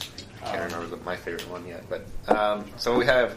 I think one that I might go well with trying to avoid eye contact would be backwards feet. Ooh, Maybe this is a creature that like Oh, yeah. half of it is like Uh-huh. trying to move away constantly. Yeah. yeah. Skittering noises backwards. yeah. Like Um, ten different eye stalks and they all don't just look away from it. yeah, Yeah. something like that. Um, or the the pupilless thing might work well with that. Like One of the so I mean I, I'm kind of stuck on this avoiding eye contact. One of the things that's, that's really intriguing to me there is um, it's a monster that introduces a, a new gameplay element into into the encounters. yeah, So like um, if how many people here have had a chance to play uh, the second edition uh, Pathfinder or demo it or anybody in here? Fair amount. So you know how the, the game basically works. Everybody has three actions, and uh, you know you can stab three times, you can move, stab, move, or whatever. It's really a, a really elegant system uh, now of, of what you can do on your turn. And so a monster like this, you could give it like this weakness that if uh, you manage to establish eye contact with it, uh, it can't move. It can't take stride actions. And um, it'd be interesting to do that in a way where it's like as long as one player character gives up their action, they can rob this creature's ability to move around. And uh, it gives you a new resource that works specifically for this creature. This could be like a pack animal kind of thing, where if you're looking at it, it has to like stop or freeze, Mhm. but it comes at your party in like enough numbers that you, not everyone's going to be able Oh, to like, yeah. keep an eye on one. That's yeah. It plays into kind of the swarm idea. Yeah. Kinda, Yeah. yeah. So we maybe want to try to start building off of something like that. And, Yeah. Yeah. All right. So I mean, it obviously has some way of seeing. Yep. um, beyond just that it, it has sight. I mean, Yeah. so uh, what beyond like freezing it? What other things might it be trying to avoid looking at you for? Like, um, I mean, there are things in mythology where people see themselves in a mirror, like monsters see themselves in the mirror, and they Mm. like Medusa freezes herself or Holy turns herself to stone. What's that? Holy symbols. Holy symbols, Holy stuff like that. Yeah. It's yeah, that's interesting. Um, I mean, if this creature were undead, Mhm. Maybe what it does when it, the whole there's that whole story like the eye is the window to your soul, Yeah. and so maybe if you make eye contact with this thing, you can it basically sees your life inside of your, your you know your soul inside of its eye, and it it freezes because it can't. It remembers. It what it was remembers like, when it was yeah, alive, yeah. and, and something like that. Uh-huh. Maybe it only has one eye, and that's why when making eye contact, like you're trying to make eye contact with just the one. Um, I think playing off that, that pack idea, perhaps it has too many eyes, um, Oh, yeah. and like one person isn't enough to to freeze it in place. Yeah. and like you have to surround it in some way or something like that would be kind of fun. Like like you were saying, these are pretty interesting inspirations for mechanics themselves. That Yeah. um, sometimes we can easily just grab an existing mechanic from something else, like oh, this thing grabs, this thing swallows whole, whatever the case might be. But also using this uh, as a way to carve out new, interesting things, especially with uh, second edition, we want a lot of our monsters to have just more interesting stuff beyond. It's got a plus fourteen to hit, Yeah. Uh, so this this in in a way becomes a puzzle more than anything else. Yeah. If we do something Yeah, for that. I wonder if maybe it has an ability that augments, like it can spit acid and blind you or something like that. Oh, to try to counteract. Yeah, that, yeah, yeah. that way maybe it sprays acid all over the place or something. Yeah. Um, another thing too, when you when you give a monster something like this, it's it's got a uh, exploitable weakness. Um, you generally want to make sure that it's, it's strong in other ways. Uh, one of the you mentioned puzzle monsters, and the Rakshasa is a, a classic example of a puzzle monster like everybody knows now. Uh, the Rakshasa, um, aside from being something that looks like your friend until you know it's like rah, It's not. slices you. Um, the whole thing with the Rakshasa in early the early edition of the game was I forget exactly how it worked in first edition D and D, but it was I think if you, they had like crazy high magic resistance, so you could barely hurt them with magic. They had like you had to have a plus three weapon to even hope to hurt them, and then maybe you did like minimum damage or something like that. Mm-hmm. But if you shoot them with a blessed crossbow bolt, it kills them, and they they automatically are slain by blessed crossbow bolt. And the tricky part was the monster description didn't describe how a blessed crossbow bolt could be made. There was not really a mechanic in the game. Yeah. You, there's the spell blessed, but you cast that on a person, not on a crossbow bolt. So it's like I've always confused me. It's like, oh, how, how do you find a blessed crossbow bolt? Uh-huh. It's obviously instant kill against this creature, but. Um, that's that's a case where the monsters are really easy to get weakness, assuming you can find a blessed crossbow bolt. You just one shot it, um, but it's otherwise really hard to kill. Vampires are another example. They're um, they've got the ability to like control your mind by looking at you. Uh, if you kill them, they go into smoke and they go hide and come back and get you again. Uh, they drain your life by touching you. They drain your blood by biting you. Uh, they command rats and bats. They've got all of these powers. Um, but they've also got these like really obvious weaknesses. Uh, the more you read about them, I like switching them out. Like rather than saying a vampire's uh, afraid of running water, maybe the vampire's um, afraid of uh, walking into circular rooms or something Mm, like that. yeah. So, but um, it's a really fun way to give monsters like kind of make them into little puzzles that your characters can then sort out, and then they shift once they figure them out. They shift from a puzzle monster into something uh, more of like a, uh, that's their theme, and, and you can build like entire uh, encounters out of it. And uh, you could do something like, um, oh, I don't know, you'd have like have maybe uh, a fortress that is besieged by this undead. Maybe they have like lots of realistic paintings of people like looking out of the walls, so that the monsters are like maybe kind of put off by these uh, so many eyes. Yeah, and it would it would play into I mean uh, the yellow wallpaper kind of thing. It would play into its environment, right? Like you wouldn't find this monster in a house of mirrors, obviously, because it would be hard to not maintain eye contact or make eye contact. There's nothing uh, open field, probably better, Yeah. um, but an even busier, you know, uh, Cramped quarter might yeah, be tougher Like to a do. first world, it's kind of like everything's morphing. There's many things to look at besides this monster. Would be Oh, where distractions all over Yeah, yeah, would where, where it thrives, right? or maybe it would create prismatic sprays that it's just like, yeah, check this out. Don't look at me. You know, uh, it, it plays abilities play in the environment a lot. Yeah. Well, there was a mention of the projector eyes. Oh, Oh, yeah, yeah. yeah. What does that Maybe even like mean? What does that mean? Yeah. when you make eye contact with one of the eyes or whatever it is, then it's like projecting something else onto a wall somewhere else to Oh. distract you, or That's interesting. That's maybe it's- interesting. It's like showing your thoughts on Mm. wall so everyone else can Mm.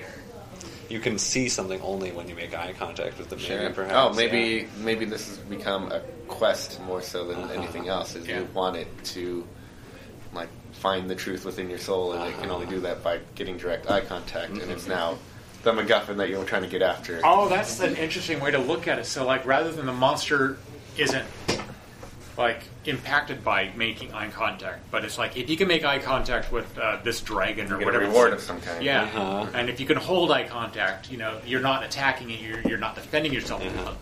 staring at it, and you can maintain that long enough, maybe you get a, a treasure. That's actually Like there's some detriment to holding eye contact. Yeah. Maybe the mental thing is like a two way street, and it's slowly like the more you look into it, like you go like insane or something. like that. or yeah, you become the monster. You switch Yeah. places. Yeah, You yeah. were me the whole time. yeah. Oh, capture your soul. Yeah. Yeah. So, like in, in first The edition, uh, Something. in first edition, uh, that would be that would have been modeled by like losing your like intelligence drain or wisdom Uh-huh, drain or uh-huh. charisma drain. And, and second edition doesn't really have that sort of mechanic in it. It's got conditions, so you Yeah. get like the stupefication, Enfeebled, one, yeah, that two, kind of feeble. stuff, yeah. Stupefied. Yeah, Yeah, yeah. it starts Yeah. building I out conditions. the- there's a there's a newer condition in the final rules that is always fun to use called doomed. Oh, yeah, doomed. Uh, so the longer you hold, maybe the further your doom progresses. Because Oh. once it hits doom four, you you, you die. Yeah. Um, so or you uh, die automatically, or is it? No, I, I think, or I think once it hits Doom, Doom Five, I think Doom you- 5. whatever one more than your dying threshold, Right, like, right. It, it kills you. Like that's that's your fate. Well, that's totally going that's away. interesting. So, uh, you know, I, I think it'd be interesting if maybe like you need to, or even use that as a, a way to pull something out of you. If some like Uh-huh. some villain has done something to your brain, you can use whatever this creature is to help pull that out, Yeah. or recover lost knowledge. Maybe it can project the last vision, uh, or the last things that a, Oh. a creature has, had seen. So you take a, a corpse to it, Oh, interesting. and you try to keep the Oh. corpse's eyes in line yeah. and see the last moments of, of whoever dies. Yeah. And- like, and but it- if you stare too long, then you become the next corpse. so, yeah, yeah. That's- Doom. Doom. There's this um this really awesome horror movie called Horror Express. It's got a goofy title. Horror Express. Horror Express. Uh, it's about um, a, a group of, of, of British explorers who find a, basically a caveman frozen in the ice. Oh, and yeah. They like load him onto a train and they go in for it's in Siberia and they're going across Siberia. And of course, it starts thawing out, and this creature's got this ability to basically it locks eye contact with people, and it does exactly that. It swaps its consciousness into you, and then your consciousness goes into the dead body, and you're dead.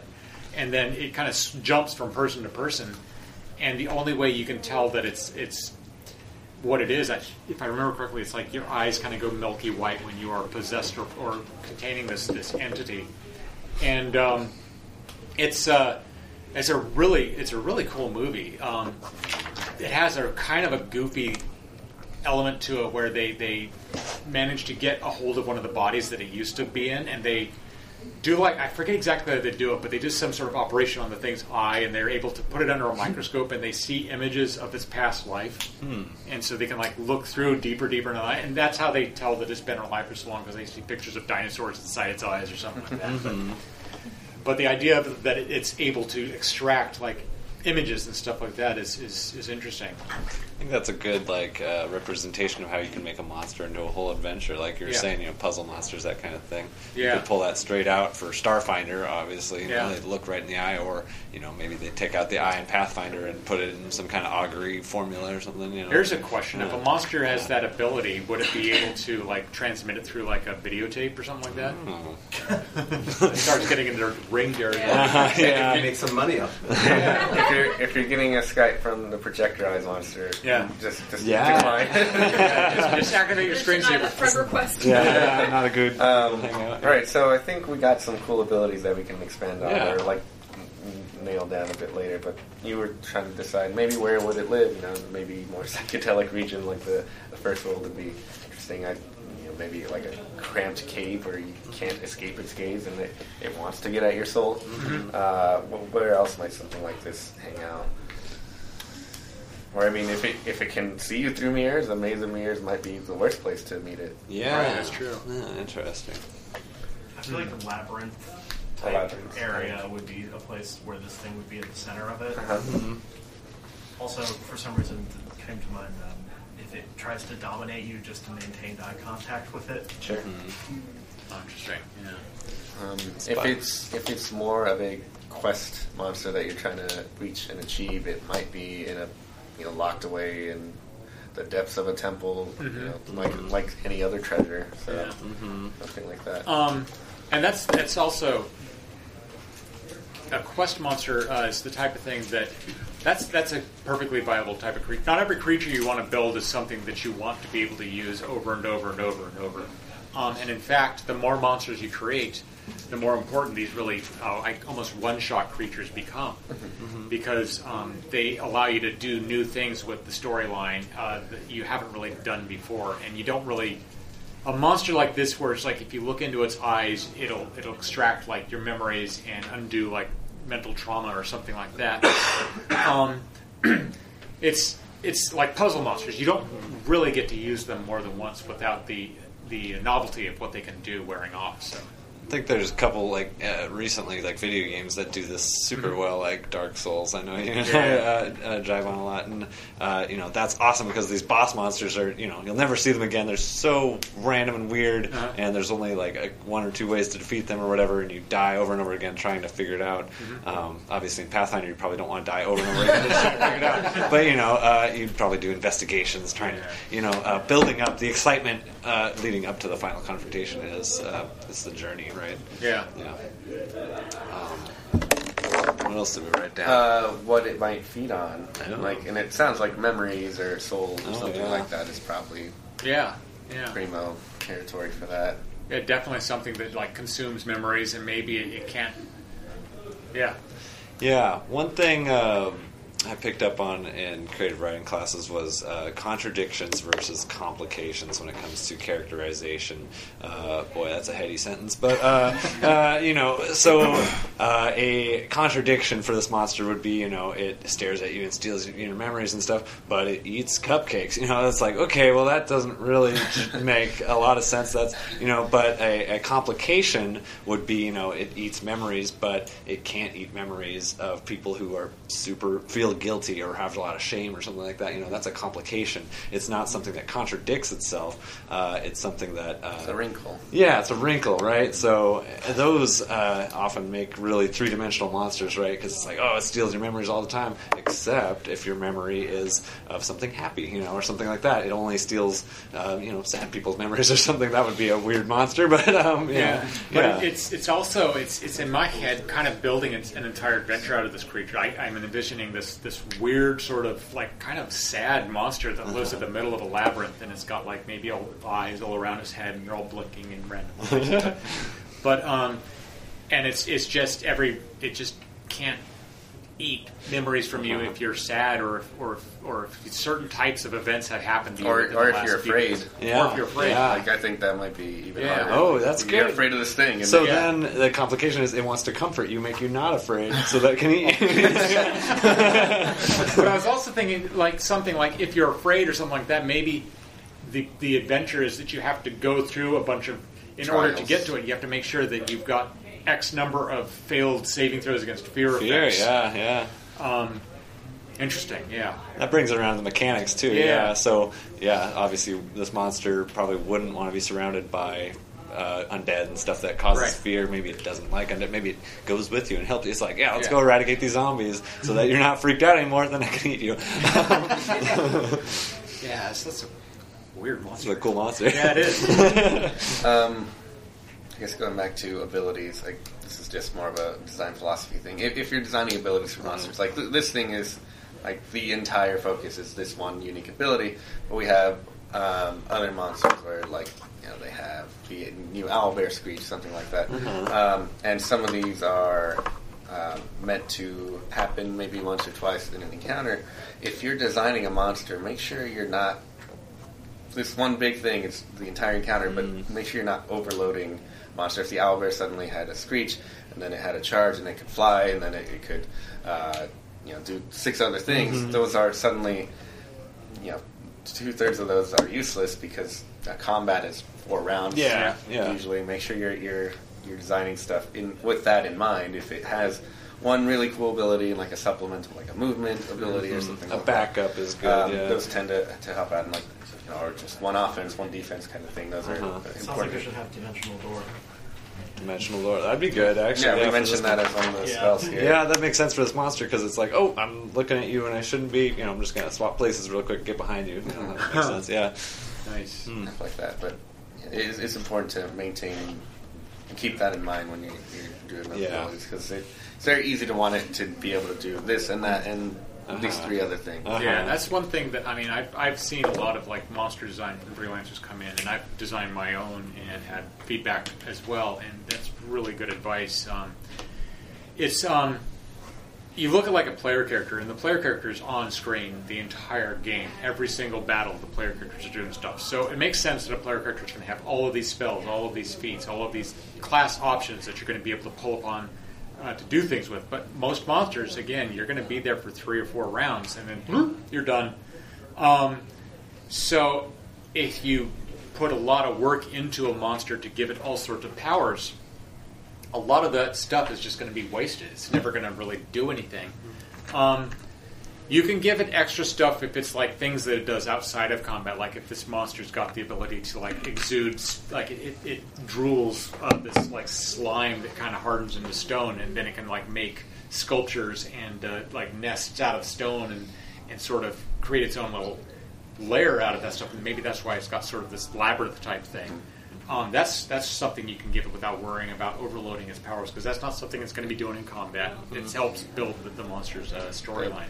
And if you're doing this kind of stuff for publication, the easier it is for a GM to run, even if it's. I mean, I, once you're getting to something like a level 20 on a Mhm. monster, of course it's going to have uh, 20 different immunities Yeah. and stuff like that. But, yeah. but you know, lower to mid-level monsters probably don't need 12 different immunities, six resistances, uh, four different reactions, all that kind of Mhm. stuff. Yeah. Just the, the the one big trick or two that it has is usually uh, the important way to go about designing something like that.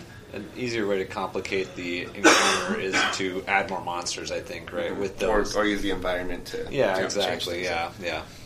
Yeah, and Yeah, but on that same note, so you're talking about you know most most monsters are gonna live four or five rounds, right? Yeah. How do you still find the balance then for for like these over intelligent creatures who should have choices to do Mm-hmm. things, but you still don't want to overload them with abilities that And like, so you're talking about, hey, the night players are going to go fight the big, strong, the big, powerful mastermind wizard. You know, that, that's like the common The thing. Lich is a good example. Or the lich, yeah. Um, I mean, in in those instances, I think it makes sense. It's very thematic for the monster to have those kind of abilities. Um, but if you can, like, keeping notes for yourself, or and we, we try to do this in like our our tactics, i- is specify what are its like wh- what's its priority of what it does. You know, it, it tries to dominate everyone first, and then wail the banshee, and so on and so forth. Because it, it's probably smart enough to know that like shooting a first level or my, my ray of frost at someone, even though I have it, Mhm. does- is not going to be the best option for for something like that. And um, in your home game, ideally, a creature that smart knows something about the player characters. Uh, a lich has probably been scrying or sending its agents to c- gather information for some time, and will know that the fighters will save their week. And the, the rogue really relies on its rapier that it, it, it is likely to get disarmed right away in combat, stuff like that. Um, so planning for specific uh, things uh, to, to do against the player characters usually uh, both suggests that great power and also lets you narrow down those options that you're even though a monster might have something. Like it, it's great to put in those, those extra options so a GM personally can decide those, uh, but using them. Uh, Using them intelligently is really the, It the, gets- it gets complicated. the key. It does get complicated, especially intelligent monsters. I mean, one thing that gets often overlooked is running away, uh, Yeah. teleporting. You know, the lich is not going to stand around and get beat if it knows it's get its beat. You know, it's going to teleport away. It'll recharge, or maybe the players will find it just you know before it's able to recharge, and then it'll use its. It's like I'm all out of meteor swarms. I got to use ray of frost. You know, that's why those exist is uh, so the, the battle can go longer and feel really satisfying. Yeah. Yeah. Um, I mean, just to look uh, at, a, at a classic monster, you look at a dragon, um, and dragons, um, their big thematic thing is they've got a breath weapon. and it just this blast of energy comes out. It does its thing. Uh, beyond that, uh, dragons are, are not very complicated. It's just big stat block They just monsters. they just they do a lot of they can claw and bite and, and, and attack and all that, and they can move around. Um, and they've got a few abilities that uh, like resistance and stuff, usually tied to the type of their breath weapon. But uh, that's about it. But they're still really smart. They're they've got a lot of you know story cachet behind them. Um, the easiest way to to give a monster a lot more options without overcomplicating it, I think, is to give it spellcasting ability, and that's like why you see dragons have spells and liches and, and uh, you, something like the veiled masters uh, have a lot of spells um, because spells it's implied that you can alter that list as a game master and pick spells that are more appropriate for what its role in your game is going to be. And uh, they take up a fair amount of room, like on the stat block, uh, but not nearly as much as like explaining what each one of those effects might do. It's a really good shorthand to give a monster a lot of variety and all of that without filling up a lot of uh, uh, space in the stat block. And that's that's one of the reasons, just from designing monsters for publication in a, in a Pathfinder book, is uh, we basically try to fit monsters on one page or on a two page on a spread. And uh, we want to do our best to keep a lot of the flavor text, like, you know, where do they live, what do they do, their habitats, their societies, and stuff like that. We want to keep that in there, along with a picture. Um, and what that usually means is the stat block itself doesn't have room to get that complicated. So it's just a really good sort of not only to limit the monster's power so that you aren't wasting time and they will never be able to do that in combat, it's something that will fit on, on a page if, if it were to get published. Another bit building off that point of using spells is just the more familiar GM is with the game in general, the more likely they would know, like, oh, I know what Fireball does, I know Yeah. what Chain Lightning does, I know what Black Tentacles does, and that is suddenly just less mental workload. Even though it takes up a lot of, you know, there's a lot more stuff going on on the page. If they know what two thirds of the spells are, it's just, oh, I, I don't have to worry about learning new stuff. It's already. But then the monster's projectorize is like, what is that? You have to like, you know, read Right. its ability. Um, yeah, so most likely, if this thing is living in some kind of locked up place or Yeah. hiding somewhere, it comes out whenever you find it, whenever the story dictates. So it doesn't have like a comes out at night or right before that volcano's erupting. Uh, but I like the uh, we've started asking what intelligent creatures might offer or, or do for characters, and one of these here was it foretells the future, but only tragedy. Um, or just even foretelling the future might be the reason you go find this creature is you can see what is coming in your future by locking eyes with it, but it, it's you know, draining. Yeah. Um, so That's that's a, a, a trope that's really used a lot in, in, in fantasy fiction. These, you know, the prophecy type mm-hmm. thing, where it's like you can see something and then it tells you what's coming in the future. And for novels and stuff like that, that's a really handy um, plot device. Plot device that Yeah. you can basically like summarize what might be about to happen, so that when you're reading the the, the storyline, you kind of know where you're going. It's it's almost impossible to do in an RPG. Yeah. because Yeah. you never know. You can say like this thing You looks to at be you and says yeah. you will die in a lake of boiling acid, Uh-huh. and then because you know the next room has a pit of acid, and the player characters then what if they go left and they never go to that acid pit? Right. Yeah. Um, it's it's really tricky to pull off. Um, But the PCs, um, it could be also an organization. This monster could be captured by some dwarf Yeah. king who uses its fortune telling capability. Oh yeah, absolutely. But you would still need, in a case like that, because at some point the player characters will come in contact with this thing, and you will need to know how its abilities work. And you could, it could be something as simple as, um, you, if you were to gain access to this creature and it gives you a potential future or something like that, that might just give you like a plus two circumstance bonus on saving throws against acid effects for the next, maybe even the rest of your life or something like that because you know that acid is your doom. Your doom, yeah.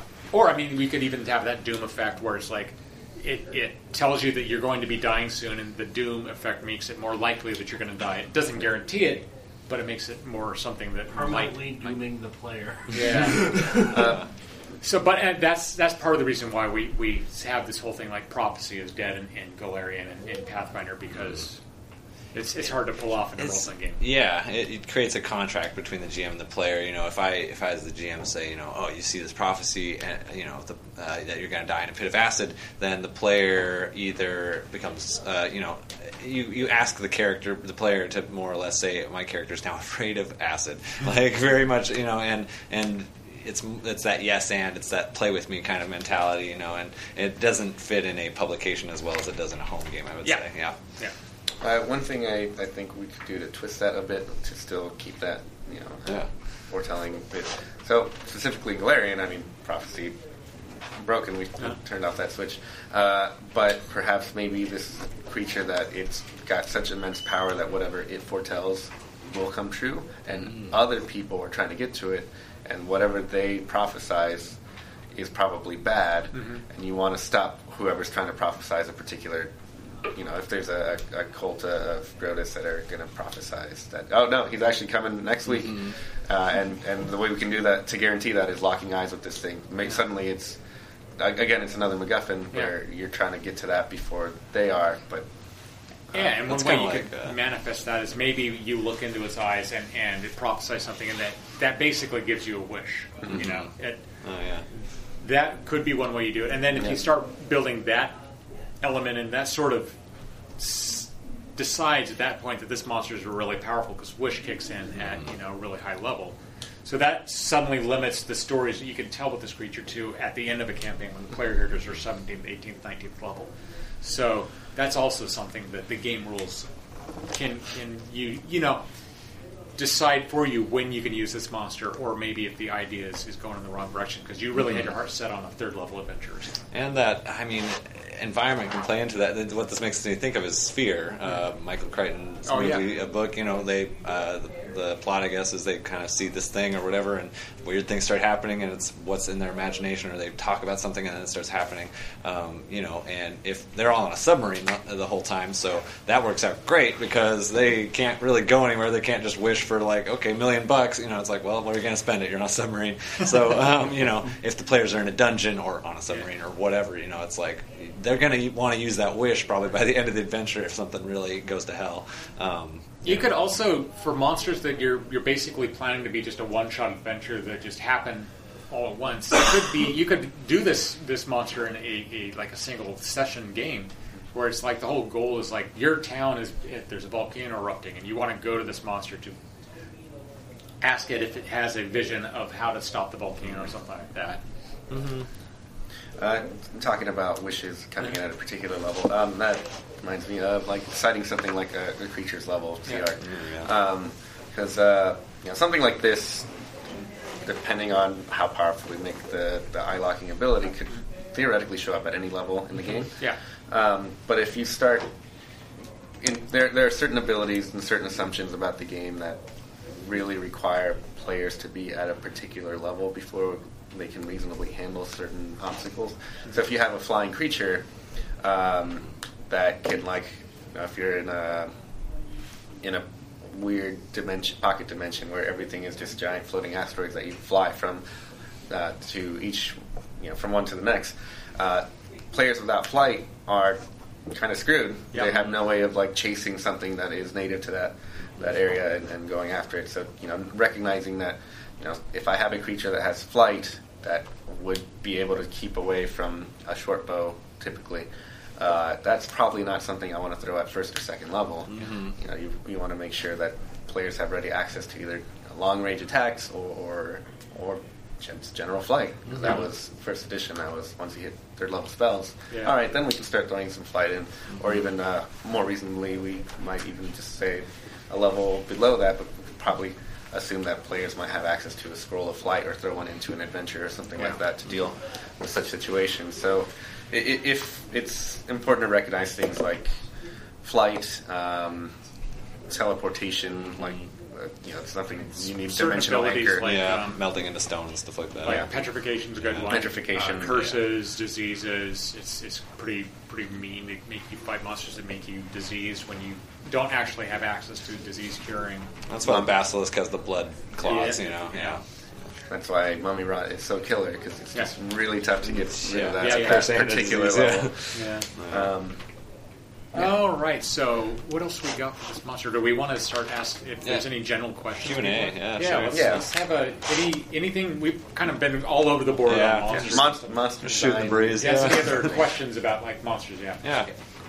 Uh, well, uh, we were talking about personal fears and such. Um, do you think that the popularity of like sea creature features on monsters who are supposed to look alien really owes all that much to Lovecraft's ichthyophobia, or is it just that there is a lot of legitimately weird stuff in the deep sea?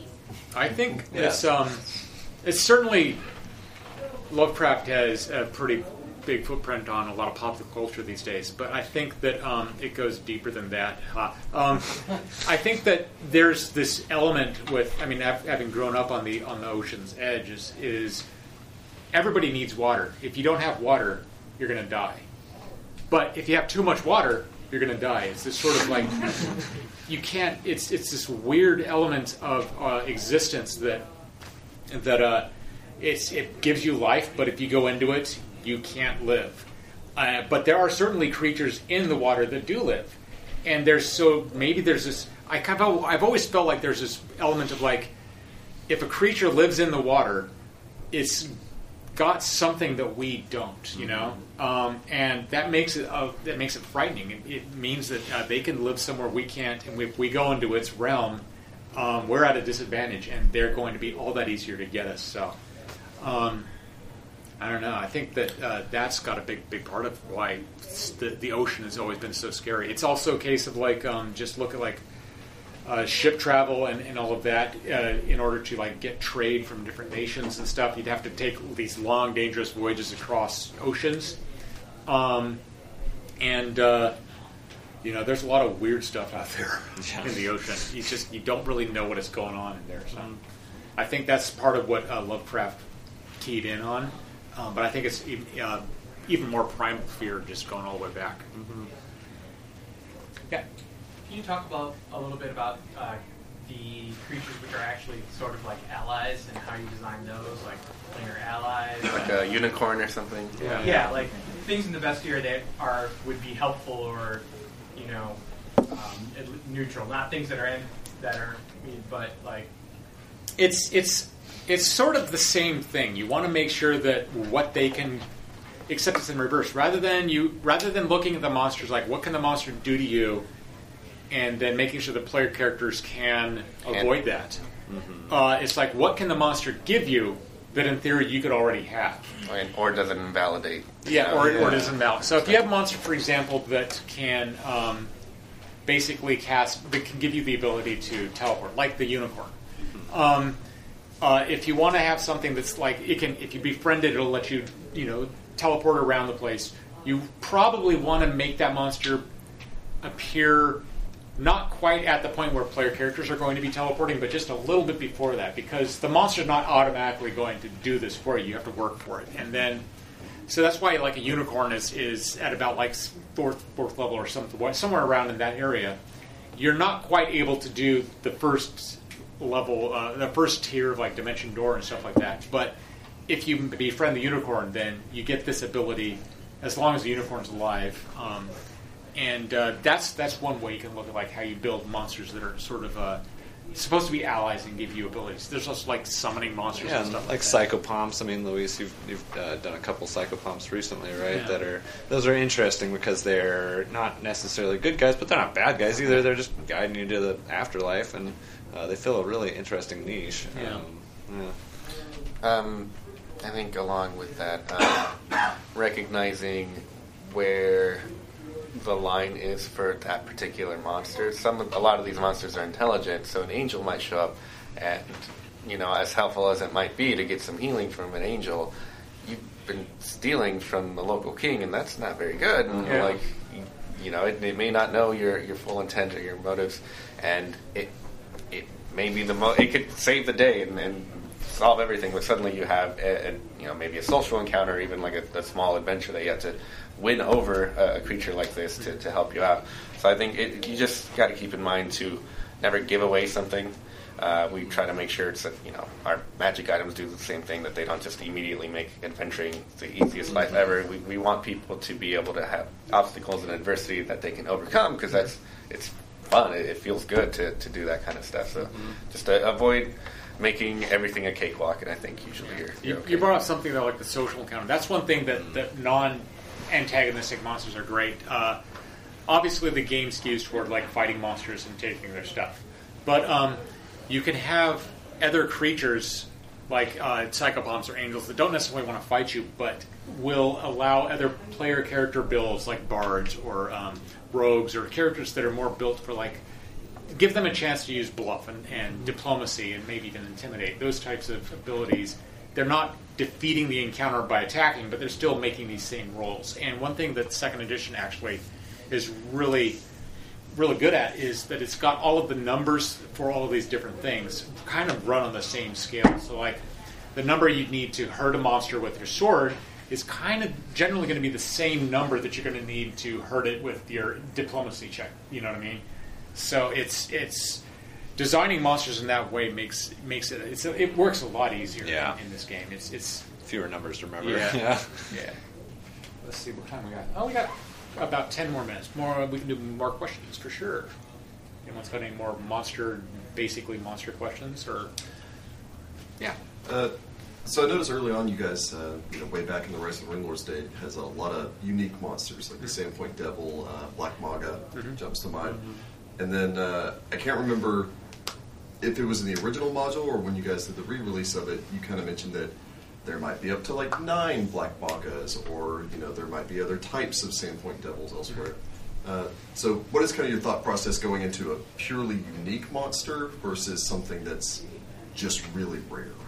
Um, in both of those cases, we did include like variants, like uh, uh, for the Sandpoint Devil and for Black Magga. We did say these are unique creatures, but there are other creatures that are similar to them out there in the world. So that was for those two built in uh, from the start. But there's others like Treerazor. There's there's not multiple types of Treerazors. Um, I think uh, a lot of that comes down to just add, we, we we absolutely love to add in GM hooks to everything. Yeah.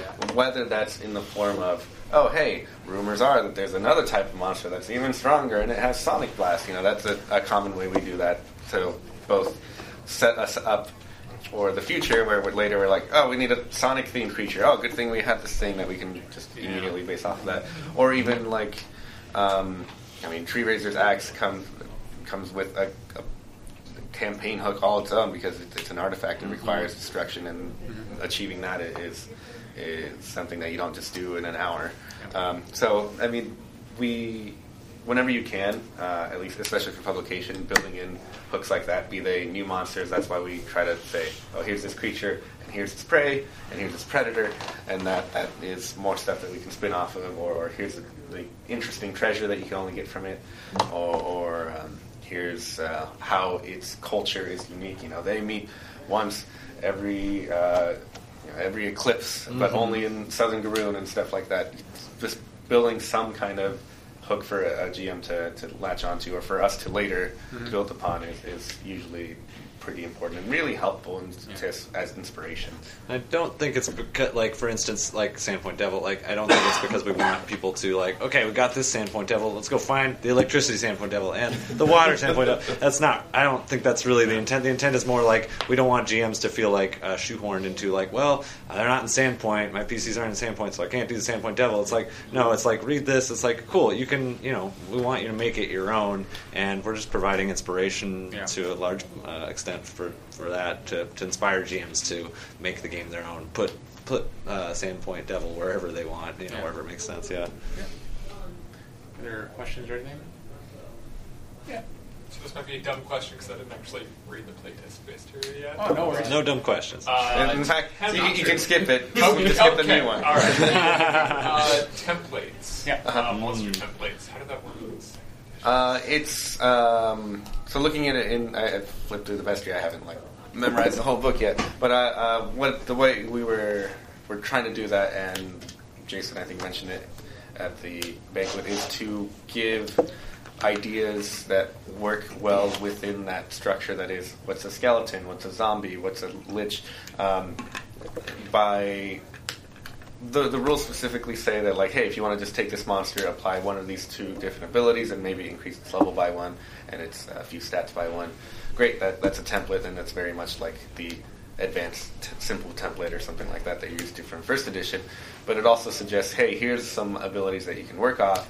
Uh, and once we have the uh, final monster creation rules out to you, you can build it from scratch with those unique abilities in mind, or something along those power levels or, or the you know, range of abilities uh, on your own. So we're, we're also going to be coming out with uh, some of the world guides. We're just going to toss on like super mini short templates with like, hey, if you need to make a, a red mantis assassin that happens to be a doppelganger, you can take this little mini template. It gives it, you know, proficiency with sawtooth sabers, and then later like poison and like some spell casting from uh, for for that. And you toss it on, and it's like one, two, three abilities done. Great. So it, it varies depending on how much work you want to put into it uh, as GM, but we're, we're definitely going to have simpler versions of that. One thing that um, uh, I've I really like about designing monsters for second edition is it's a lot easier. Uh, um, with first edition, um, uh, monsters and player characters were kind of built using the same sort of core concept of rules and all that, and it didn't really work because a monster is trying to do different things in the game than a player character. And that's why you. That's a big part of the reason why you'd see like the Christmas tree effect. Like whenever we put an NPC into an adventure, in order to get their numbers up to the point where they needed to be to be a monster, basically in the encounter, we had to artificially inflate their their abilities to get to that point.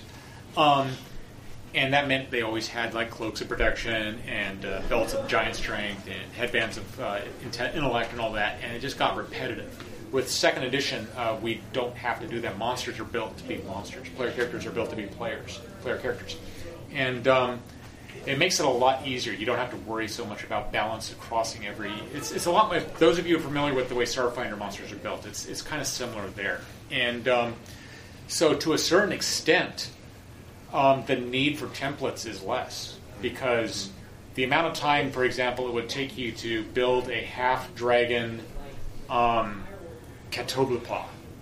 or a ha- or a half demon elephant.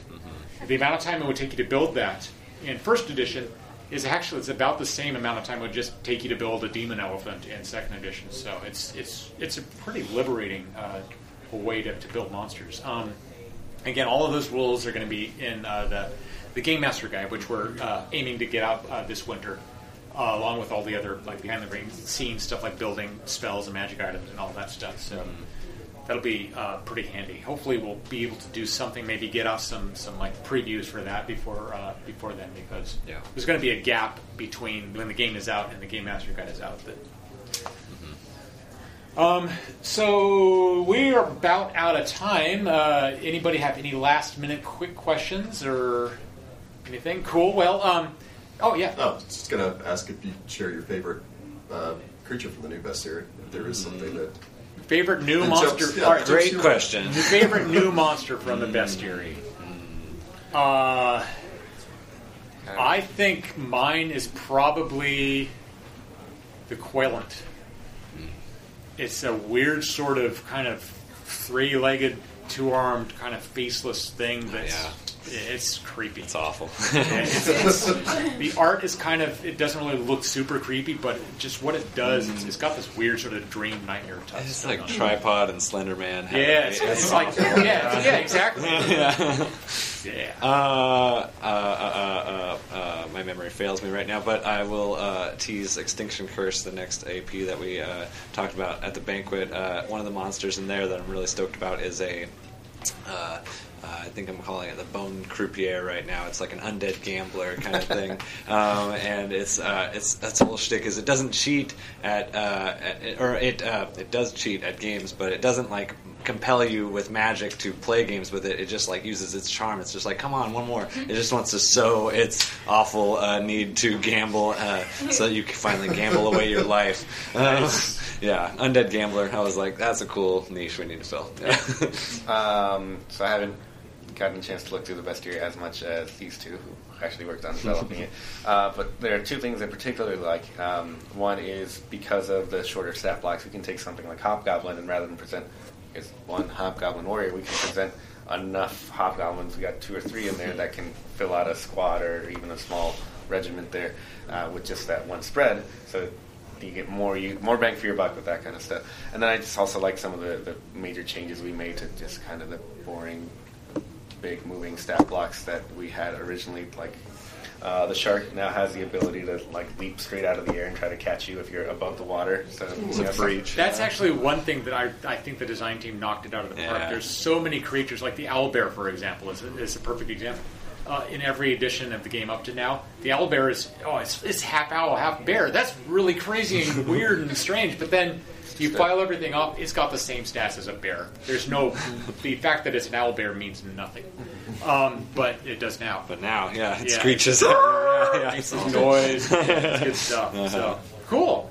Well, thanks everybody. Thank uh, you all. PaizoCon, Thank you. I think this is the last seminar. Of Wow. the day. Yep. Uh, make sure that tomorrow there are going to be a big uh, uh, game, just open gaming. Yeah. Not really anything scheduled. Just kind of go hang out. and- Yeah, we'll, we'll be there playing games. games, Yeah, whatever. please.